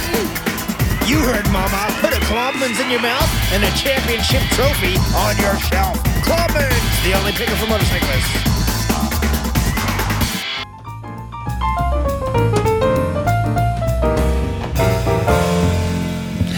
Hey, hey, I wanted to give a big shout out to our patrons. Uh, you got some bonus content coming up here pretty soon. And thank you so much for all, of your support, especially those patrons who are riding for us in the 2019 MPC, uh, which is the Motorcycle Podcasters Challenge. And we'll be talking about that coming up here. Um, also, thank you to the winners of the Law Tigers America's Motorcycle Lawyers uh, race at Sacramento Mile, which got canceled this last weekend. Um, stick around, it'll be back in August. But thanks for those guys too for helping us do an awesome giveaway. And uh, check out Law Tigers if you got a chance. Now we're gonna step away, take a little another little break, continue this break, let you get some water, stretch your legs, and all that good stuff. And we'll come back. Jay and I yakking about the MPC 2019. Stick around. Hey everyone, this is Liza from the Motorcycles and Misfits podcast. And when I am getting a root canal or something else really just painful and shitty, I like to listen to the Creative Riding Podcast because the best way to fight pain is with pain. Hey there, this is patron Matt from My Motorbike Obsessions. I'm currently coming at you from Tokyo, and you're listening to the Creative Riding Motorcycle Podcast, probably because you ran out of all the other podcasts to listen to, and you really dig motorcycle haiku. Later. Hey, creative riding listeners, this is MotoG Pete from the Noco Moto Podcast, the best motorcycle podcast that you've never heard. Why haven't you heard of us? I'm not a conspiracy theorist, but I think the Klobman Pickle Corporation has been paying iTunes to repress any other motorcycle pickle related content. And like our theme song barely even mentions pickles, but uh, whatever. Just give us a listen. All right, everybody, we're back. Thank you so much, Matthias, for hanging in and uh, walking us through sidecar racing. Yeah, And I can't say it now without saying, I used to say sidecar racing. Now I can't say it without saying it like he said, sidecar racing.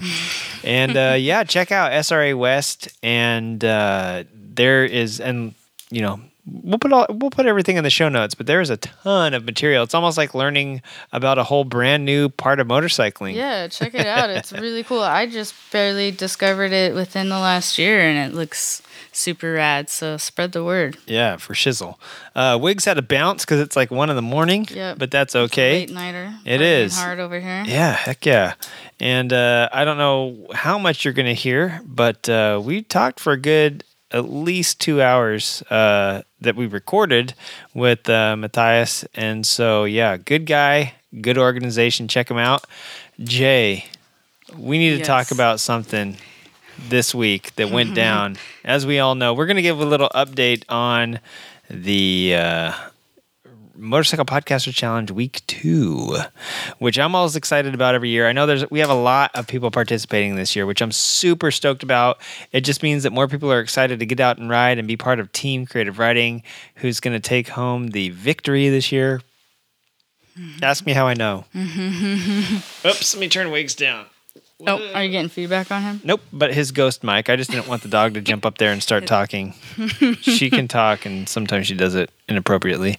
Uh, but yeah, no, we. Um, I have a feeling that Team Creative Riding is going to do pretty good this year, mostly because um, whatever I do doesn't really matter. Yeah, so the rest of your teammates are, are holding it together. Yeah, and as you can see, as people that have Facebook can see by my submissions, uh, I don't really care. I've been. D- Are dude, you still doing the long? yeah, my, words? my I think my points are up over. They're almost at six hundred. I'm Oh, so excited with myself. I got like two Did you find a word that has like three Z's in it? It had Like two. sarsaparilla I, or something? I found Valley View, which has two V's and a Y in it, which is pretty good, right? I mean, that's pretty, and a W. So, I Yeah. mean, that's pretty legit. And then for the Zero or Hero, pardon me, for the Zero or Hero Flash Challenge, I picked Z as my letter, and I probably shouldn't have yeah, that's the opposite of what you're going Z's for. Z's 21 points, and I think there was plenty of V's and everything else that probably added up to way over the one Z that I got. Yeah, so. the Z was the, the that's the one we we did on ours.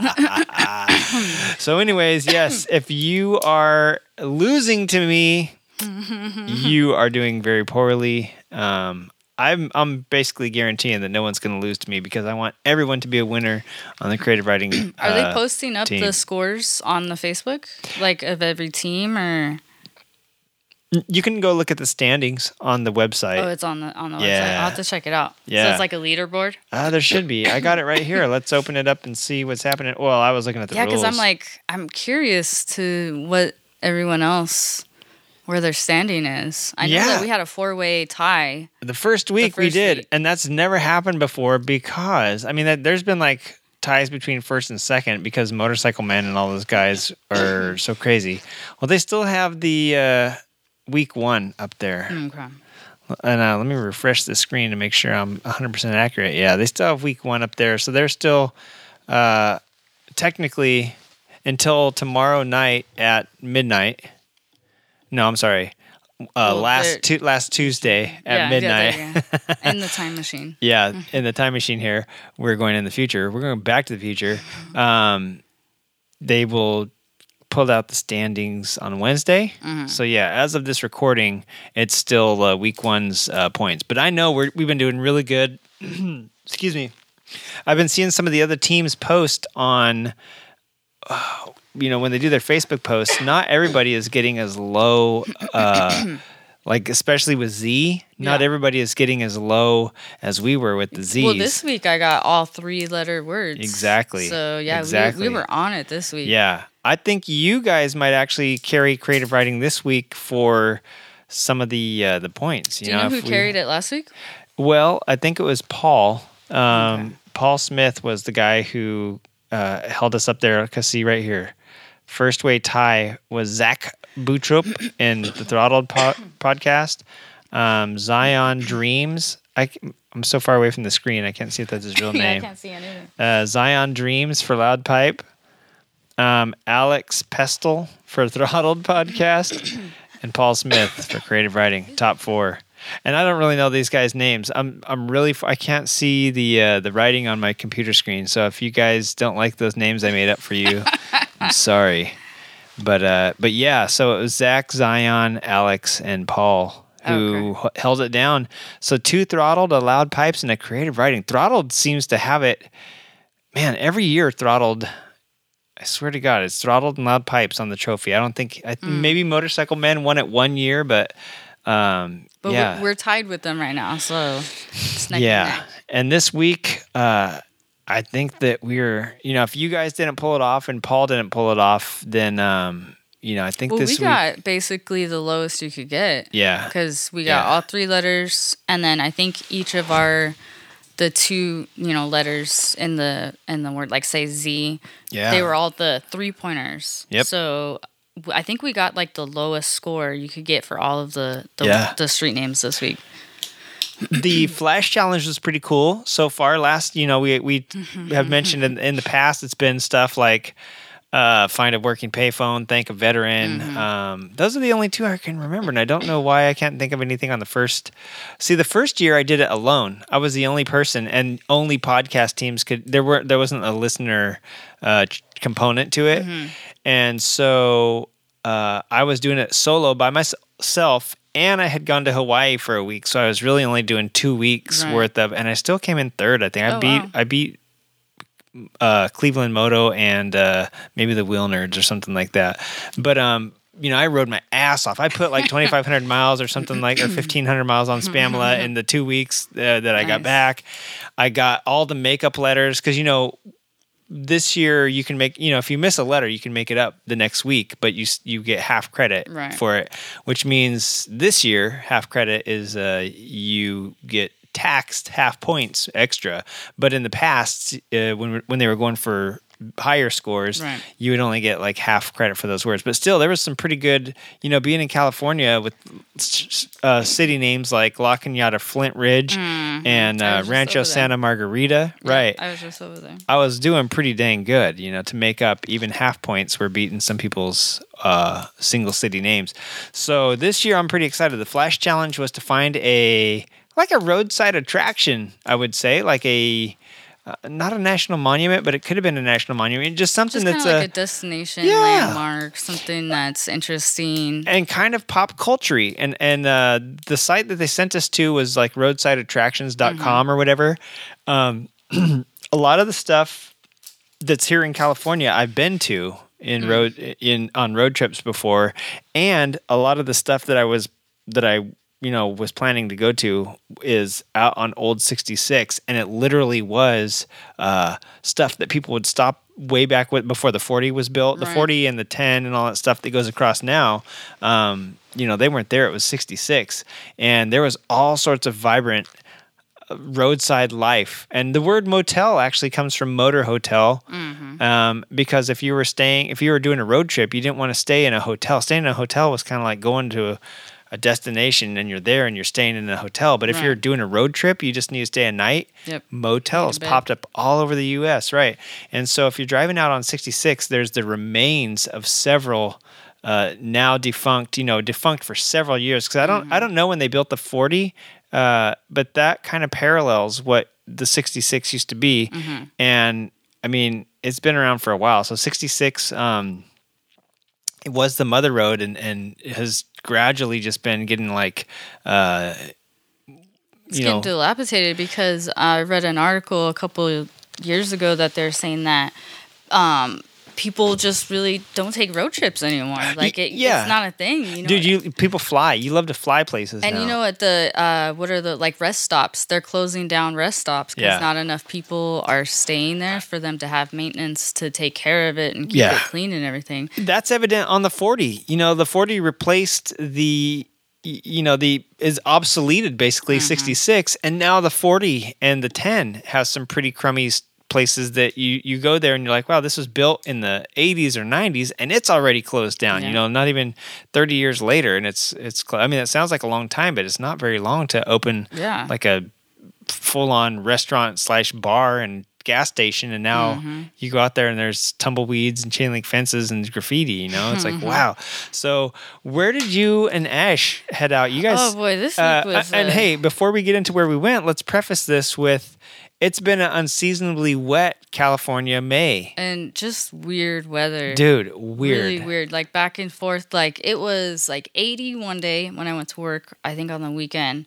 And then the next day it was cloudy and then it even rained and it Yep. was windy as hell. yeah it's and been it crazy windy then I'm like, I don't know what to wear because I'll be like, okay, should I wear my layers? Should I not wear my layers? And then I pack all of my layers, and then it's hot, and then I don't pack my layers, and it's cold. Yeah. It's this is why we don't this is why we live in California so that we don't have to deal with uh, Carolina weather, you know it's what I'm saying? It's so unpredictable. This year is the most unpredictable it's ever been in all the years that I've been riding because I can't remember. I used to be like, okay, like December through March, I would have all my rain gear. If just in, and needed it was a just in case because it, it, it isn't yeah. always it rain, rain. like once. Yeah. and then I would have at least I would wear my underlayers because it would be a little bit um, brisk and chilly uh, by California standards, mind you. Right. People in Wisconsin are like, under you dirks. sixty is brisk and Yeah. cold to me. In Minnesota, So everyone's like don't in their shorts and flip flops riding Yeah, their exactly. Harleys around. Like I'm cold right now. I'm wearing like five layers Yeah. and it's chilly in here, but it's Yeah. probably only like sixty-five in here. Dude, it, yeah, it's like uh, it's probably warm. But- we look at a temp and it's like 71. Yeah, yeah. We're like, Well, "Oh, even shit, it's riding over here, I was like, damn, the wind. It was the wind though. It's just Yeah. through me. Yeah. Well, and you know the deserts are the deserts out here in the southwest are commonly windy because they are open and there's Yes. nothing to block wind. Um, you get a wind shoot down through the mountain passes and it Mhm. just carries that momentum, flies across the deserts. Um, we were joking about Willow Springs being always windy, and that's kind of why it's out in the uh, valley there, Yeah. and so you just have wind shooting down, and we're in a valley here. And so Mm-hmm. the winds have been kind of picking up recently. And then I'll be damned, I went riding um, to get letters. Mhm. It was raining. Yep. And so I was like, dude, I can't take Spamula, but I don't want to take the VFR through some of the neighborhoods I was going to because they're so quiet at night. Right, right. And even idling, that thing is louder than Spamula. yeah, you and it's funny because more Ashley beef and I, this. we were collecting most of our letters at night. Right. So, and Ashley's bike is just basically has straight shotgun pipes. so it was just like blasting just through Oh these tiny God, little yeah. neighborhoods, and I was like, oh man, We're those guys right now. like uh oh and then we oh i got stories so um yeah so we were like just rolling up on these random neighborhoods just getting out taking pictures and there was like one family out in their yard and they're just like looking at us Yeah. like what the hell are you doing and then um it started raining so we were like getting drenched and the last the very last street it was like 11 o'clock at night and we're trying to find it and there's like this golf course right and so i turn into the golf course but then i'm like uh, i don't see any residential areas Yeah. well it was actually a gated community Oh, damn. and the night before ashley and i were joking because we were looking at the map and stuff and she was like yeah i hope none of these are in gated communities because how Yeah. are we going to get the letters I was worried about that myself. Uh, and uh, sure enough, it was a gated community, and so I had the maps was getting confused because I think the maybe one of the street names have changed and it hasn't been updated because Oh. it kept telling me to turn on like um, some weird name, but it actually said Greenleaf. So I kept making the wrong turn. So I was basically going in this figure eight like three times because of the maps was like confused. yeah. And so I was on the other side of this gated community, and Ashley's like, "Dude, I got in, I got in, I got in." she's Did like, she follow a she's car like, in? Op- Operation Letter Z, like, uh, come on in. So I guess like the the exit gate they had left open. Oh. And the thing is, is before when I first, because I arrived before she did, there was like a cop who had pulled someone over right in front of the gate. Oh. So I Oh. was like, kind of like, oh, I don't I'm wanna, not gonna- Yeah. I don't want to try to go in there when Yeah. he's there. And so sh- I was like, uh, "Is the cop still there?" And she's like, "No, he left." So High I- speed pursuit through a golf course. yeah. So uh, I circled back and then I rode into the exit and we like we found I, Ashley turned her bike off and we were like quietly creeping up to the street sign and we like got the picture and then it just started raining Yep. and we were like oh man okay let's bounce yeah. but it was so funny because um, we had just been saying what if it was in a com- gated community And it was. I was worried about that myself because it Maps doesn't really uh, do the best job of filtering that sort of stuff out. No. And then the next week, um, or the next day, I don't remember. Uh, we had, I think it was the letter J, and so we found one, and then I was like, it was after we had the Z in the gated community, and so I was like, let me look at maps to see if it's in like something that would be potentially gated, and sure enough, it was like in a business area or something and you know when you zoom in from like satellite view Yeah. you could actually see a gate Yeah, yeah, that was yeah. closed Yeah. so i was like Dun, dun, uh, dun, yeah and it wasn't like the kind where it has like you know somebody comes in and goes out right. it looked more secluded Yeah, yeah, yeah. so i was like ah, i don't It's think probably a yeah. On those, it's probably a sliding bar style gate that you can't like open or go yeah, it around. looked like a compound or Yeah. something. I was like, ah, I don't know if I want to go there. It looks a little bit crazy. Like was it Jato Drive? J A T O. Yeah. Um. So thankfully, I right, right before we were about to leave, I did that. I looked at the maps, and we are like, oh man, I'm glad I checked. And so then we found uh, we found another place that was um had the same amount of letters and stuff. That's why I'm glad I'm going for the longest ones possible. They're a lot easier to find. And uh, if there's one in a gated community, you just find another long street, Yeah. long main street somewhere else. Yeah, we've been doing pretty good finding the short the short letters. Yeah. But uh yeah, the rain, man, the rain and the wind have just been obnoxious because uh, on we did it two nights. I think we did it Friday and Saturday or Saturday and Sunday, one or the other.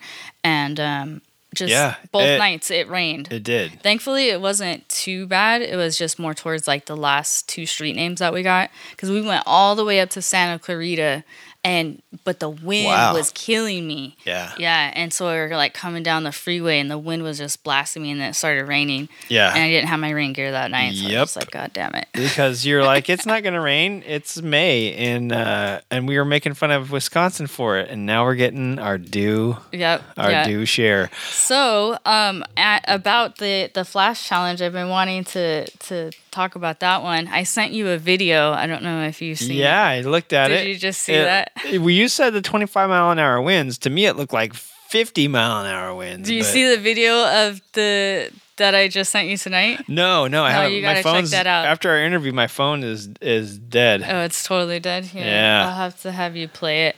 So we chose. Um,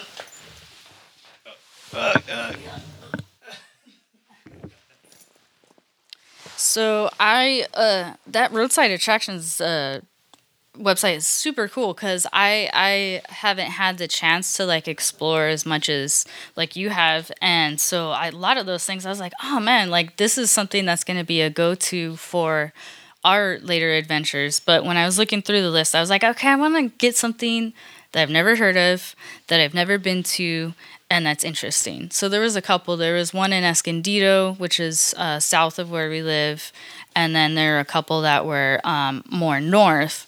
And we've been up north quite a bit, so I was like, I don't really want to do anything north.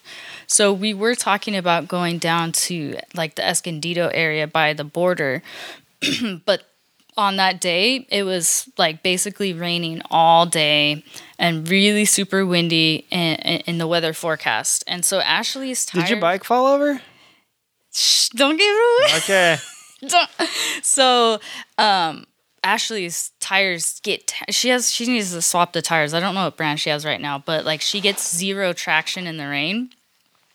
And so she's been telling me that her bike has been like sliding all over the place when it's she's been riding in the rain. And so I was like, ah, I don't think I feel comfortable doing that because uh, I don't want to risk anything. And so I decided on this place. So we're like, oh, let's go east because it's it's got to be warmer, right? Like hopefully it's warmer. And I looked at the weather forecast. what were you just out of curiosity what were you guys gonna pick down san diego Uh, it was like San Califas. It was like uh, Hmm. like this outdoor art thing.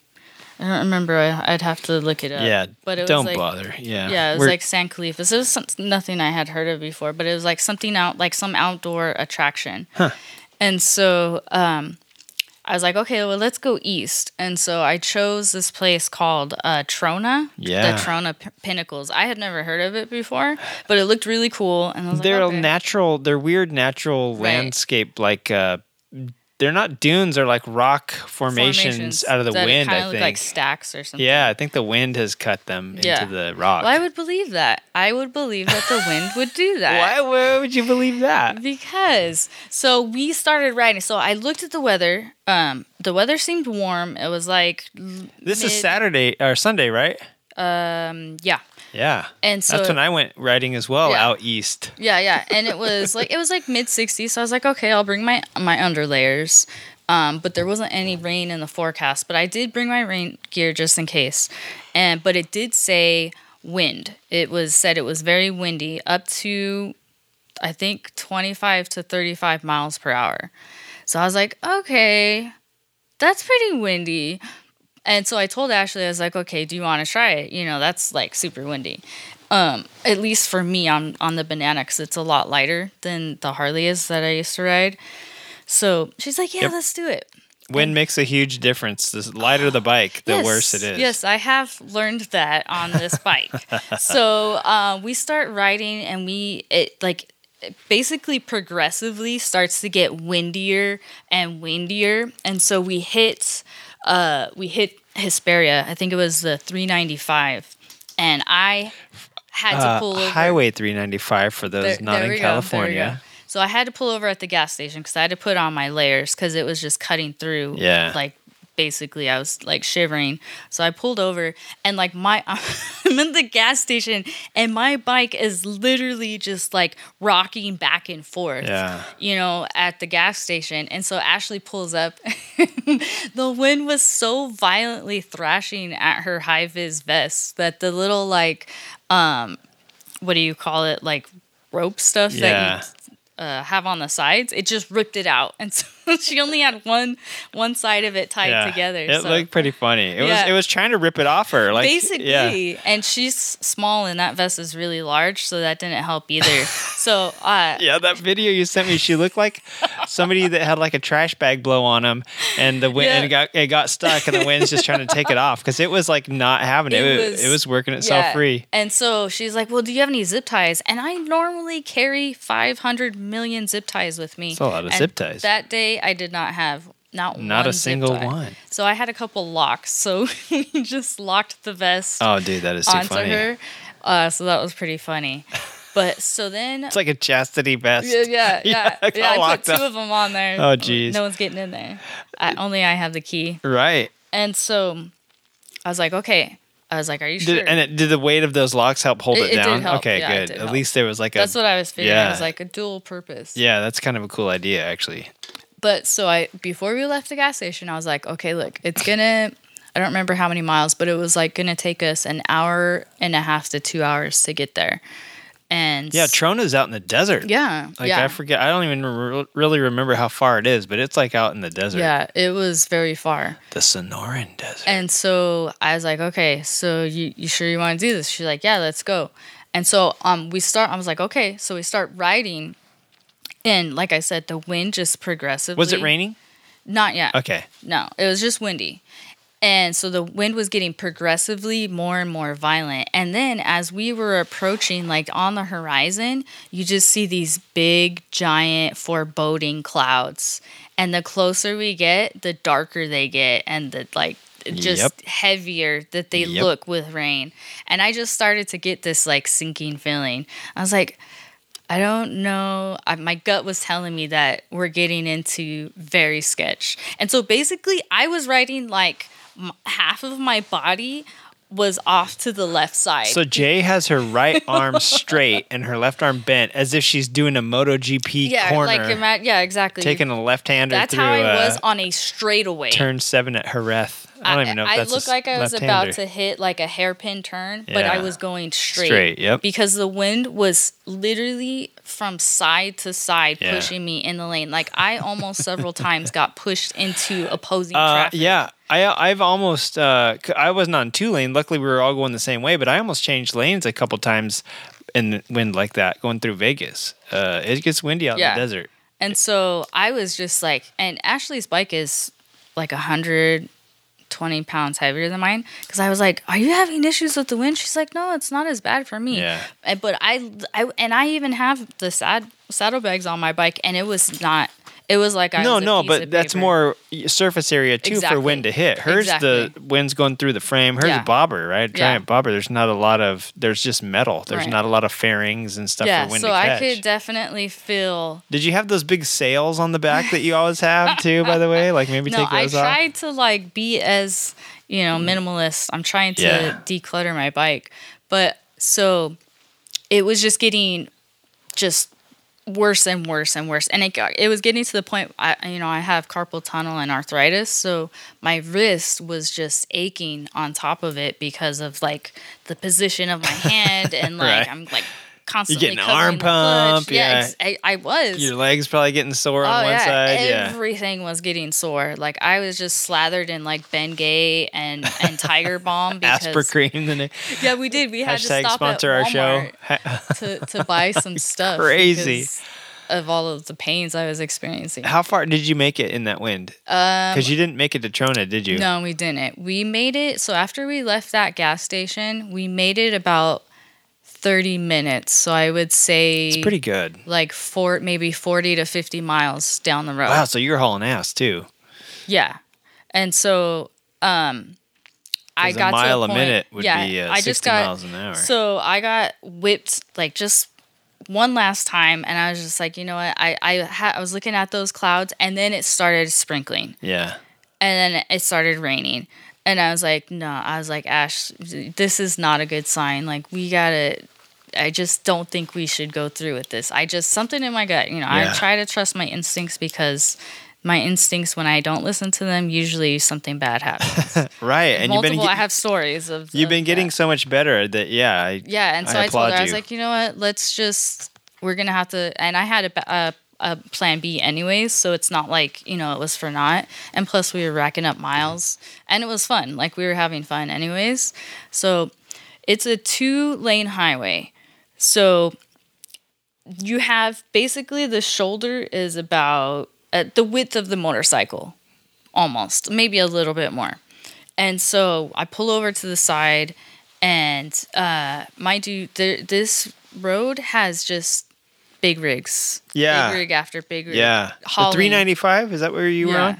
Yeah, that's like a uh I think that goes up to Reno. It's like a back way for Mm-hmm. Yeah. people that don't want to be on like a major freeway Exactly. or I mean if you're going through that area, that's the only freeway through Yeah. uh that part of the state. Yeah. right? So when the wind is like 25 miles per hour, and then you have these giant big rigs that are passing by you at like 60 miles Yeah. per hour, and you weigh less than The buck tire, 15, yeah. like it was just physically blowing me side to side. So what I did is I was like, okay, I turned the bike off. I got it so that it was perpendicular to the road. Uh-huh. And um, I told Asher, I was like, okay, let's just, you know, we're going to have to turn around right here. So I, I was getting ready. And um, thankfully, like, there were these two big rigs that were coming. And they, because the other side of the road was clear, they, like, kind of moved to the left so that when they passed us, there wasn't a lot of blowback. That's Well- what I call considerate. Yeah, yeah. And I was like, oh, that's really cool. Like, thanks, dudes. like, I appreciate that. yeah. Because we were just like two motorcyclists standing like on the side of the road, Yeah. you know, randomly. And so I see this big white big rig about I don't know how many feet down the road. And you, what, you ever seen that horror 13. movie with the big rig? Yeah, maximum overdrive. There we go. That's what it reminded me of. But it just was like foreboding. And I was like, oh no, that guy is going really fast. And right as I see it, and I'm like, okay, I don't have a good feeling about this. He's going really fast. He does not look like he's going to move to the left. And I look at Ashley, and then just like my eyes were like, help me. Because right as he passed, just this gust, I was bracing myself with my right leg, holding the bike up. Like I was straddling the bike, but I was bracing it. And he just blasts, like literally like six inches from us Yeah, yeah. just blast by us. And I'm looking at Ashley, and then I'm like, oh no. And the wind hit And the you. wind just fucking toppled me over. the massive bike and wave. Yeah. I just like fell over sideways Yeah. and it was just it was just so funny because I had locked eyes with Ashley like right as it was happening and I'm just like There's nothing she could do. uh, yeah, and so thankfully, like I wasn't hurt or anything. It was just more funny. But Yeah, was- in your video, it looked pretty. the video makes it look like it's slow. Yeah, and it felt like it happened in slow motion. Yeah. But it, was just like I couldn't. Yep. I was trying to keep myself up, and it just the weight of the bike and the wind on top of it. And you're on dirt, right? Yeah, yeah, it was like gravel, and so it, it just A recipe yeah. for disaster. Yeah. So thankfully that didn't happen when the bike was rolling because that would have been a lot more serious. Yeah. But you know, I, I rode Spamula to um, Las Vegas before in a couple times, right? Yeah, I guess a couple times. Um, and it was November, which is when it's usually pretty windy there. And I had to draft semis into town Yep. because when they when Yeah, you pass that. a semi, uh, I would be able to go really, you know, faster than them when I'm on their lee side or whatever the side's blowing the wind out. You know, there's no wind. It's like you're in a vacuum. And then as soon as I was hit the front, Yep. they put off a massive like wind shear. You know what I'm saying? They are just like moving massive amounts of air around these big old square front ends. And even if they're not like 100% square, they're quote aerodynamic for a semi. Yeah. Uh, they're still displacing tons of air. And it literally, I would get shot out to the side when I hit the front of there. So standing still, uh, Yeah. I could see how that would just be like a blast. Well, that's why I was getting anxious because, and I just so like listeners know a little bit about me, like I'm pretty fucking wild and crazy. Like I do, I just I don't usually have any fear. She comes and does a podcast every weekend, every like week. I, I just I'll do I get on the motorcycle. It's like I just become this different person who's very just like I, don't know. Oh, I think they know from the first few episodes. Uh, but that day, I and I very I have ex, uh, like anxiety attacks maybe like once every fifteen years. But I literally my heart was pounding, and my palms were getting so. I was like, this is not a good situation. Saw a multi-thousand pound vehicle Well, bearing down is, on you with the wind. when we were driving, riding, like the wind was blowing me around, and then like you said, these semis were coming the opposite direction, and when one of those would pass me, the wind itself was like blowing me to the left, and then the semi would blow me to the right, and it was just getting so unpredictable. Yeah. And then it was getting later in the day. And that was, I think that was the the trifecta of what I told Ashley. I was like, no, because if we ride at night with all of these factors, it just you, you know, and it's like out in the middle of nowhere. You know, I, I just didn't want to risk it. yeah. But it well, was- and um, and yeah, you know the the weather, your comfort level, everything starts to become a factor at that point. And uh, it was a weird day. You know, I, I mentioned that I. I already mentioned it, right? I mentioned I I rode Spamula Mm-hmm. in between rain showers because she's bare metal, right? And so I, you know, going out there in the rain, even even slight dew will will make her rust. and so even last night it rained, or it rained during the afternoon, dried up a little bit, enough for me to go out, and then it was raining again last night. Uh, it's supposed to rain Sunday too. So. yeah. And Monday, I'm sorry, Sunday, I was out as well in that part of the state, uh, heading out toward the desert. And I went to the dinosaurs in Cabazon, Nice. I Which, uh, in so long. Yeah. the last time I was there it was featured in like Pee Wee's uh, Big Adventure. And, and, what, and, and what? Pee Wee's Big Adventure. Oh, yeah, yeah, yeah. Him and Simone are up there in the dinosaurs. I was gonna go in it. I had to pee so bad that I once I went to the bathroom at the Mexican restaurant uh, right there by it. I didn't want to go back and go inside, but they're pretty pretty pimp. But dude, on the way out there, it's only an, like hour and 20 minutes you know i think it said an hour 15 at 1st and so mm-hmm. on the vfr because Spamula, i i, I assumed there was going to be rain. I saw that it, it was it was pouring here in the morning actually mm-hmm. so i didn't leave for a while. It cleared up around 11 and i think i left around 1 1.30 somewhere around there. And uh i didn't get out there till like 3 mm-hmm. and it's because I thought I'd be there at 2:30 max, right? But halfway out there, it started to pour down, and traffic became, uh, as you would expect in Southern California, where it hardly ever rains. That traffic in May, of all times of year, when people are like coming home from, you know, getting out of college and coming home for the summer and blah blah blah, Mm-hmm. uh, traffic was crazy. Yep. Plus, it was a weekend before, you know, Memorial Day and between Mother's Day. So I think a lot of people were like, we got to get out and do something this weekend. And the rain starts coming down. I'm not big. I've ridden in the rain, but I'm not huge on it. And so I was on the VFR too, and I've actually never ridden. It hasn't ever rained while I've ridden this thing, right? So uh, I was like, oh, this is new, like splitting lanes. And I've never really been in like pouring rain like this Oh, yeah. before, so I don't have rain gear. Yeah. I took my leather because I was like, dude, I, at least it has a rain liner Mm-hmm. in it, and uh, I'm gonna take it. And I I know from wearing that thing before to the um, I wear it up to the top of the crest on New Year's every year because that thing does not let any air get through. Mm-hmm. Yeah. And so I knew it was going to be cold because it was, it was raining all morning. And so I was like, it's going to be cold. And if it does rain, at least it'll keep the rain off me. And it poured for a good half hour. Mm. And then once I got out of it, it was just like dried up and it was nice. Yeah. And out in the desert, it didn't look like it was raining.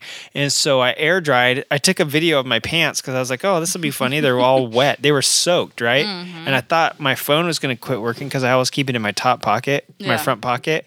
And when you're riding on a motorcycle, that's Right, facing up. So all the rain was just sitting on it. So I thought my phone wasn't going to work. Um, and then when I got there and I took a video of myself, my pants didn't look that wet. I mean, the wet spot was had dried up just from my feet being out in the Yeah. in the breeze, right?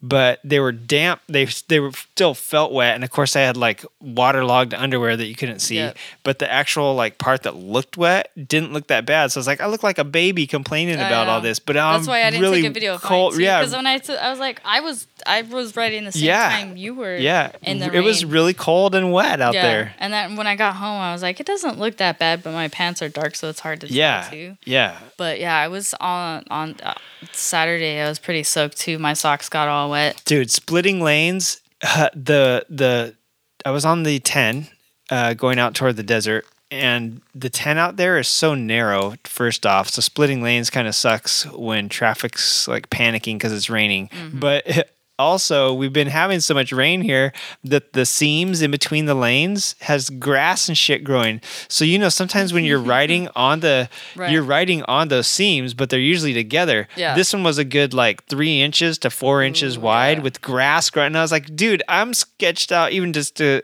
cross Yep. back and forth over it a couple times. I don't want to ride on wet Yeah. grass like with wet tires as it's coming down. And it got to the point where I could barely see. And it's because of all the rain getting kicked up from the Mm-hmm. Yeah. tires made like a mist on the freeway. It was like a it was it was Yeah, that's how we were on sketch. the 605, and it Yeah. was like that too on the way home. Dude, it was we hit like sketch. 30 minutes of really hard rain. yeah. I, I just put on my, I always put on my emergency flashers Right. and just You and your pray. fancy newer bikes. yeah. But yeah, like and that uh that night too, I had like two close calls. Um somebody I had left the I had green light and then I went and then this guy just out of nowhere just comes and make busts a left turn right in front of me and I had to slam on my brakes and I was like sketched out cuz it was so close. It was just like I, I, Too close for comfort. yeah, it when I have situations like that because of my last accident and like I have all of the memories from it because my first accident I don't have any memories Hey, from. yeah, I think you got PTSD from that. Yeah, I did, and so when it happened, I just my body goes into like this weird like I'm preparing for the pain. Yep. And so like I brace it, and I'm just imagining all of these things happening, and Your like the fight or flight yeah, is like exactly. in full effect. But like my the whole it just puts me in a state when that happens, and so I was just it took me like ten minutes to like get back calm because Yeah. it was so close. I was just like, that close, huh? yeah, it was gnarly, and so That's crummy. Yeah, I was very fortunate that uh not that I can remember. I have a terrible memory anyway, but I mean I, I I'm sure I felt kind of uh vigilant going through traffic at the you know, cuz I was splitting lanes in the rain. There was no way I was going to sit there and not split Yeah. lanes when it's pouring. I thought it was hailing at one point too. And I think it's just because the rain was coming down so hard. Because Yeah. I was looking, I was like, "Oh my god!" It was so loud on my helmet, and I'm looking down. I didn't see any white balls, but it was raining so hard, I really couldn't see that good Yeah. either. And so I was like, "Damn, dude!" And so I'm like splitting lanes, and the faster I went, uh, I was wearing the Icon Motorsports helmet that uh, Wiggins gave me, the Airflite, The Air I believe Flight, it yeah. And so the the wind is amazing on that thing. It's so it makes it so clear. It just like cleans Really? itself. Yeah. nice. And so it was super nice having that thing on. It's really quiet and tight to my head how I like. Um, I hate squishy cheek pads, and this thing's super tight. So I think it kept the wind noise down and it kept the warmth in. Mm-hmm. And so, which really counted. And it didn't fog up. So I was pretty So stoked. that, that helmet doesn't get a lot of wind noise. No, mine- and I forgot I didn't have pl- earplugs with me, and so it's like, "Oh damn, I'm gonna be on the road for a good two. I was on the road for about four hours because Yeah. it did. It, instead of an hour to get out there because of the rain and the speed of the traffic, and of course I slowed down when it started pouring. Right. I'm not gonna split, you know, keep doing seventy or eighty. Yeah, yeah, yeah. Hashtag 80 uh, on the freeway, but um, you know, I was slowing down way far too, and and splitting lanes at that point, and I was we were probably doing like 20 miles an hour 'Cause it Yeah. was coming down so bad you could I really couldn't see. Yeah, so yeah. it'd be, be dumb to go faster than that. But pardon me, but yeah. So the rest of the way out there when it was clear though, yeah, Holland Booty, that thing, um, the wind noise ain't too bad. I mean, it's not great. It's not like silent, like you have Right. ear, earplugs in, but at the same yeah, time, it's not too bad. So I was stoked. But I, it, it was, it was weird, weird weather, and it has been weird weather. And this isn't a weather podcast, but dang it, like we are, we were just talking about how wet it's been all winter, and now it continues. We usually get like a little June gloom where it gets like maybe this, cloudy. This month is usually sunny. Yeah. And like I'm Getting toward the 90s short already, right. Yeah, exactly. Yeah, it's it's like bikini and beach season officially, Yeah. you know. And and this year it's still like second winter. Well, Yeah. it's funny because in February or early March there was a couple like 90 degree days and that, and I was like, "Oh, yep, California Mm-hmm. Yeah, uh, yeah, yeah. spring's here." I know it was a tease because I was like, "Oh, okay, summer's here." and you it's know, been like so summer. cold and windy and rainy the past couple like it's it hasn't been warm here. It's been sunny and bright a couple days, but unless you were standing in the sun, it wasn't warm. So Yeah. it hasn't been typical weather, which is unusual because yeah, it's been very unusual. I've never had a podcaster's challenge where I was like, dude, I have to wait for it to quit raining to go out, you know? And this Mm-hmm. year is the first year for that. So uh, it's pretty exciting. I do like the fact that you um, had a crazy rad tip over. And yeah, uh, that was hilarious. yeah. It was it was pretty funny. yeah, hilarious Just now. the way that it happened. it felt like I was in a movie or something. that and your wind and all your crazy stuff that happened uh, at least gives us something adventurous to talk about, which is why most of the reason why I love the Podcasters Challenge every year. And uh, yeah, I'm I'm trying to do something for our team, for everybody on our team. Last year I didn't really get to. You know, we had Chad out too. Chad, uh, people are breaking left and right. Narissa's bike broke like the first week, and she had to ride a bicycle around. Chad's Ducati just went down this week, so Oh, no. I feel like the creative riding curse hasn't hit me this year because I'm having too much Knock fun on but it's hurting everybody else. Yeah, it's like, oh, now you're going to get this and that. So I hope Team Creative Riding stays on top and stays. Um, you know, there's a lot of other great, good competitors out there. I haven't been keeping a track of what all the other teams are getting, and I ought to be honest. I don't know even what people on our team have got, but I guess I can look when they update this uh, thing and see who got what. But yeah, I want to do something for our team after the uh, the challenge is over. It might take like a couple few weeks, and we'll have, have a funny little episode that we can all maybe do a call in and talk about it. But um, but yeah, man, I want to talk about it because it seems like everybody's been having an interesting year to say the least. Uh, Yeah, totally. With weird stuff that's just been happening. It's not normal for this type of year Yeah. for any of us. Um, yeah. Are you? We're we're running. We had a really good interview. Uh, anything else crazy happening? No, just uh, living life, working on that Living damn. Triumph Tiger. Yeah, I, I ordered a bunch of parts for the Triumph. I ordered all the gaskets for the clutch. I had opened up the clutch, and the plates look fine. Like they look, there was like two of them that were kind of burnt a little bit. Mm, yeah, we were talking about it that. didn't look too bad. So Did you uh, use Scotch Brite on them or anything to Um, they're soaking in oil. Oh, okay. They don't look like too messed up, like the surface of it. So if I need to hit it with Scotch Brite, I will. But they're soaking in oil, and I'm just waiting for the gaskets to come in. and then me. once once the gaskets come in, I'm just gonna button it back up and then Yeah. throw on some new. Uh, I ordered brake rotors and some brake pads, Oh yeah.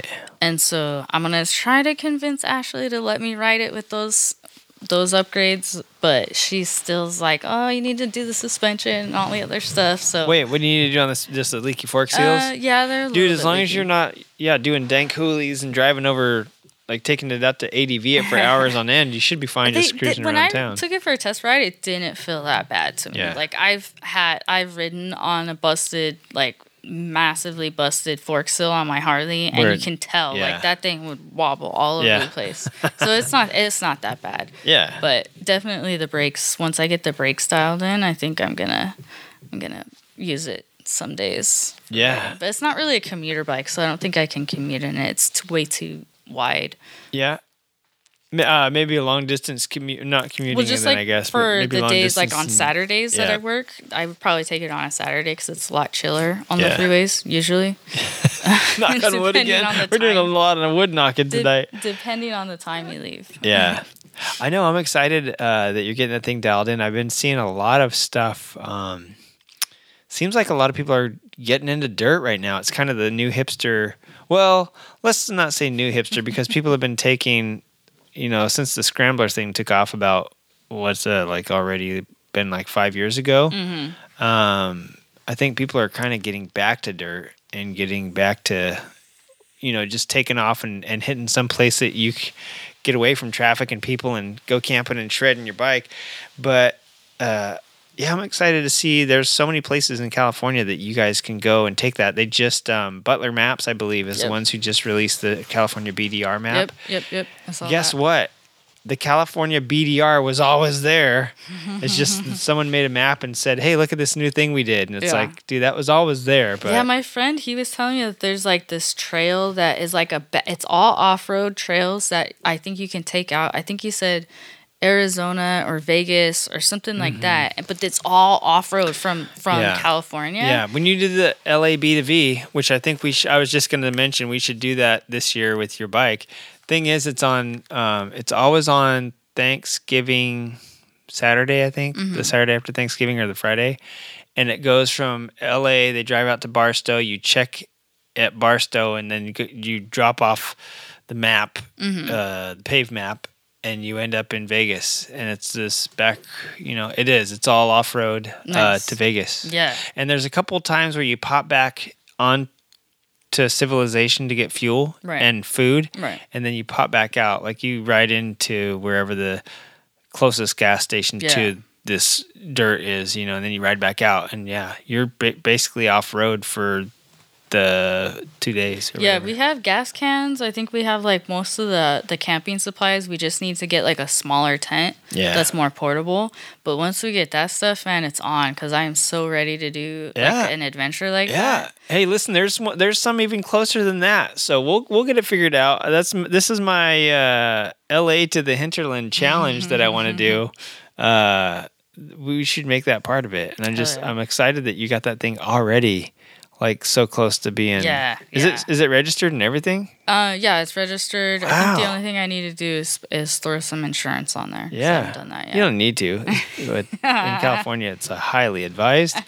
Um, yeah, no, I'm excited that you guys that you're getting that thing going. I'd really love to start um, after this challenge. Uh, you know, chill and be able to start doing some bike stuff too. To Spamula, Spamula needs a rebuild. I mean, she has she's on the original piston and.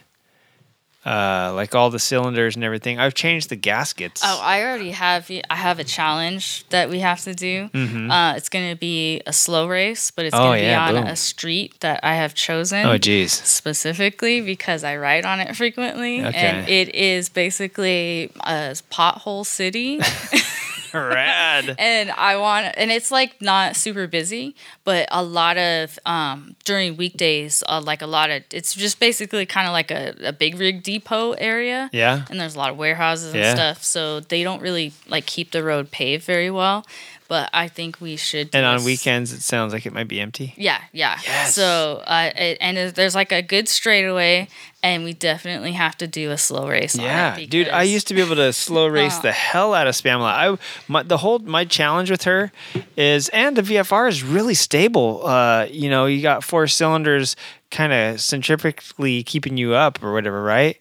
And uh, that thing is really good at slow speeds. But I haven't really slow raced it. But Spamula, my goal, my entire goal of even riding that bike is that every stop sign or stoplight I come to, don't put your feet That's down. what I do. Even if it's like five I minutes that- long. That's what I do. I That- trials- I, do that all Yeah. day, every day, Yeah. all day long. Like, Dude, I've this will be exciting. good At it. yeah. Yeah. yeah, that'd be fun. So Let's I'm, do it. Yeah, I because I've ridden on that street, and I was just like, you know what, we need to do a slow race Yeah. on the street because She needs to be rebuilt, but she can do a slow race. Her the thing is, is the the clutch has been feeling really weird. Hmm. Spamula used to pop wheelies, believe it or not, and now when I let out the clutch, there's like a little bit of rotation before it hooks, Hmm. and I'm trying to figure out. Um, it almost feels like a drive damper or chain lash, but it's not. It's in the clutch somewhere. So I, I it, it probably needs to be adjusted, you know. Yeah. And uh, I can't remember. I just changed the plates. Um, I mean, it's been within a year, I think. But sometimes you just, you just take them out. You need to adjust the clutch a little bit and Yeah. throw it back in and and uh, all that. So I might just have to need to do that. But yeah, like slow racing with a crummy clutch is never fun. but uh, but yeah, that'd be fun.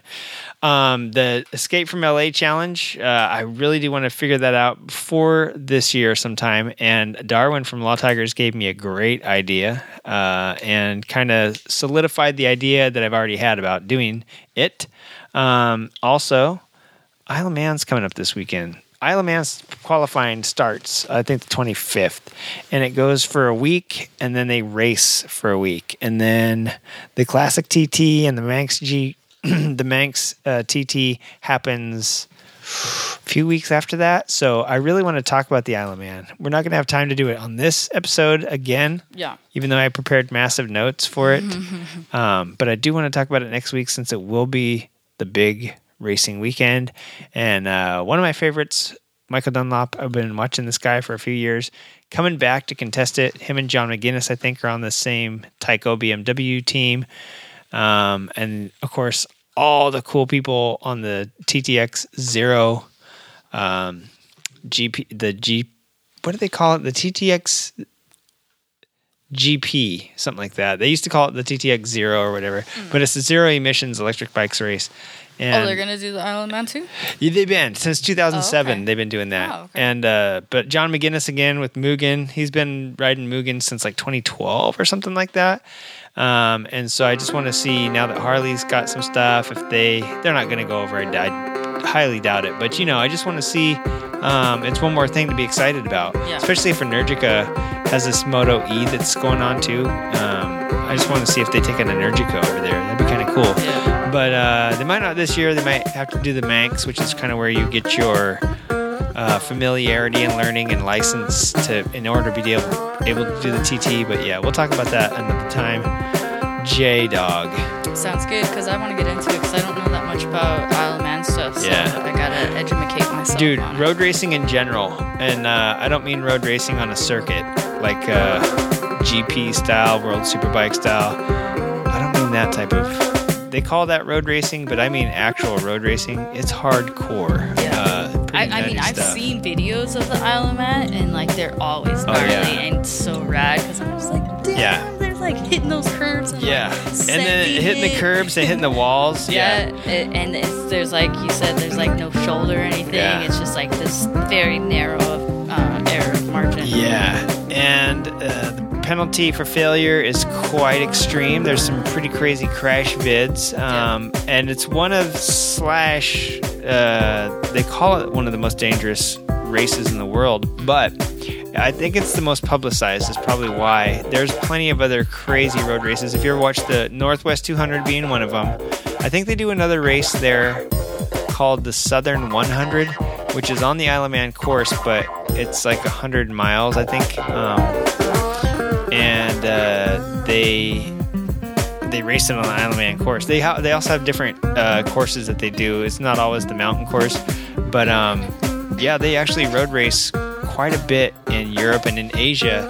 Um, I think they used to do it on Macau. If you check out the Macau Grand Prix from way back in the 80s or 90s is the last time I remember seeing. I, I, I've lost track. I mean, I, I don't get TV anymore, so I don't know if it comes on, but that was another one where there was a bunch of Armco and K-Rail and like you really, if you crash, you're up against like, there's no runoff. It was Yeah. like racing through corridors through cities. It was pretty, pretty gnarly stuff. So yeah, real, real road racing on real streets is pretty intense. And um, this is the season when it happens, man. Even our own Pikes Peak is the closest that we'll come to it here.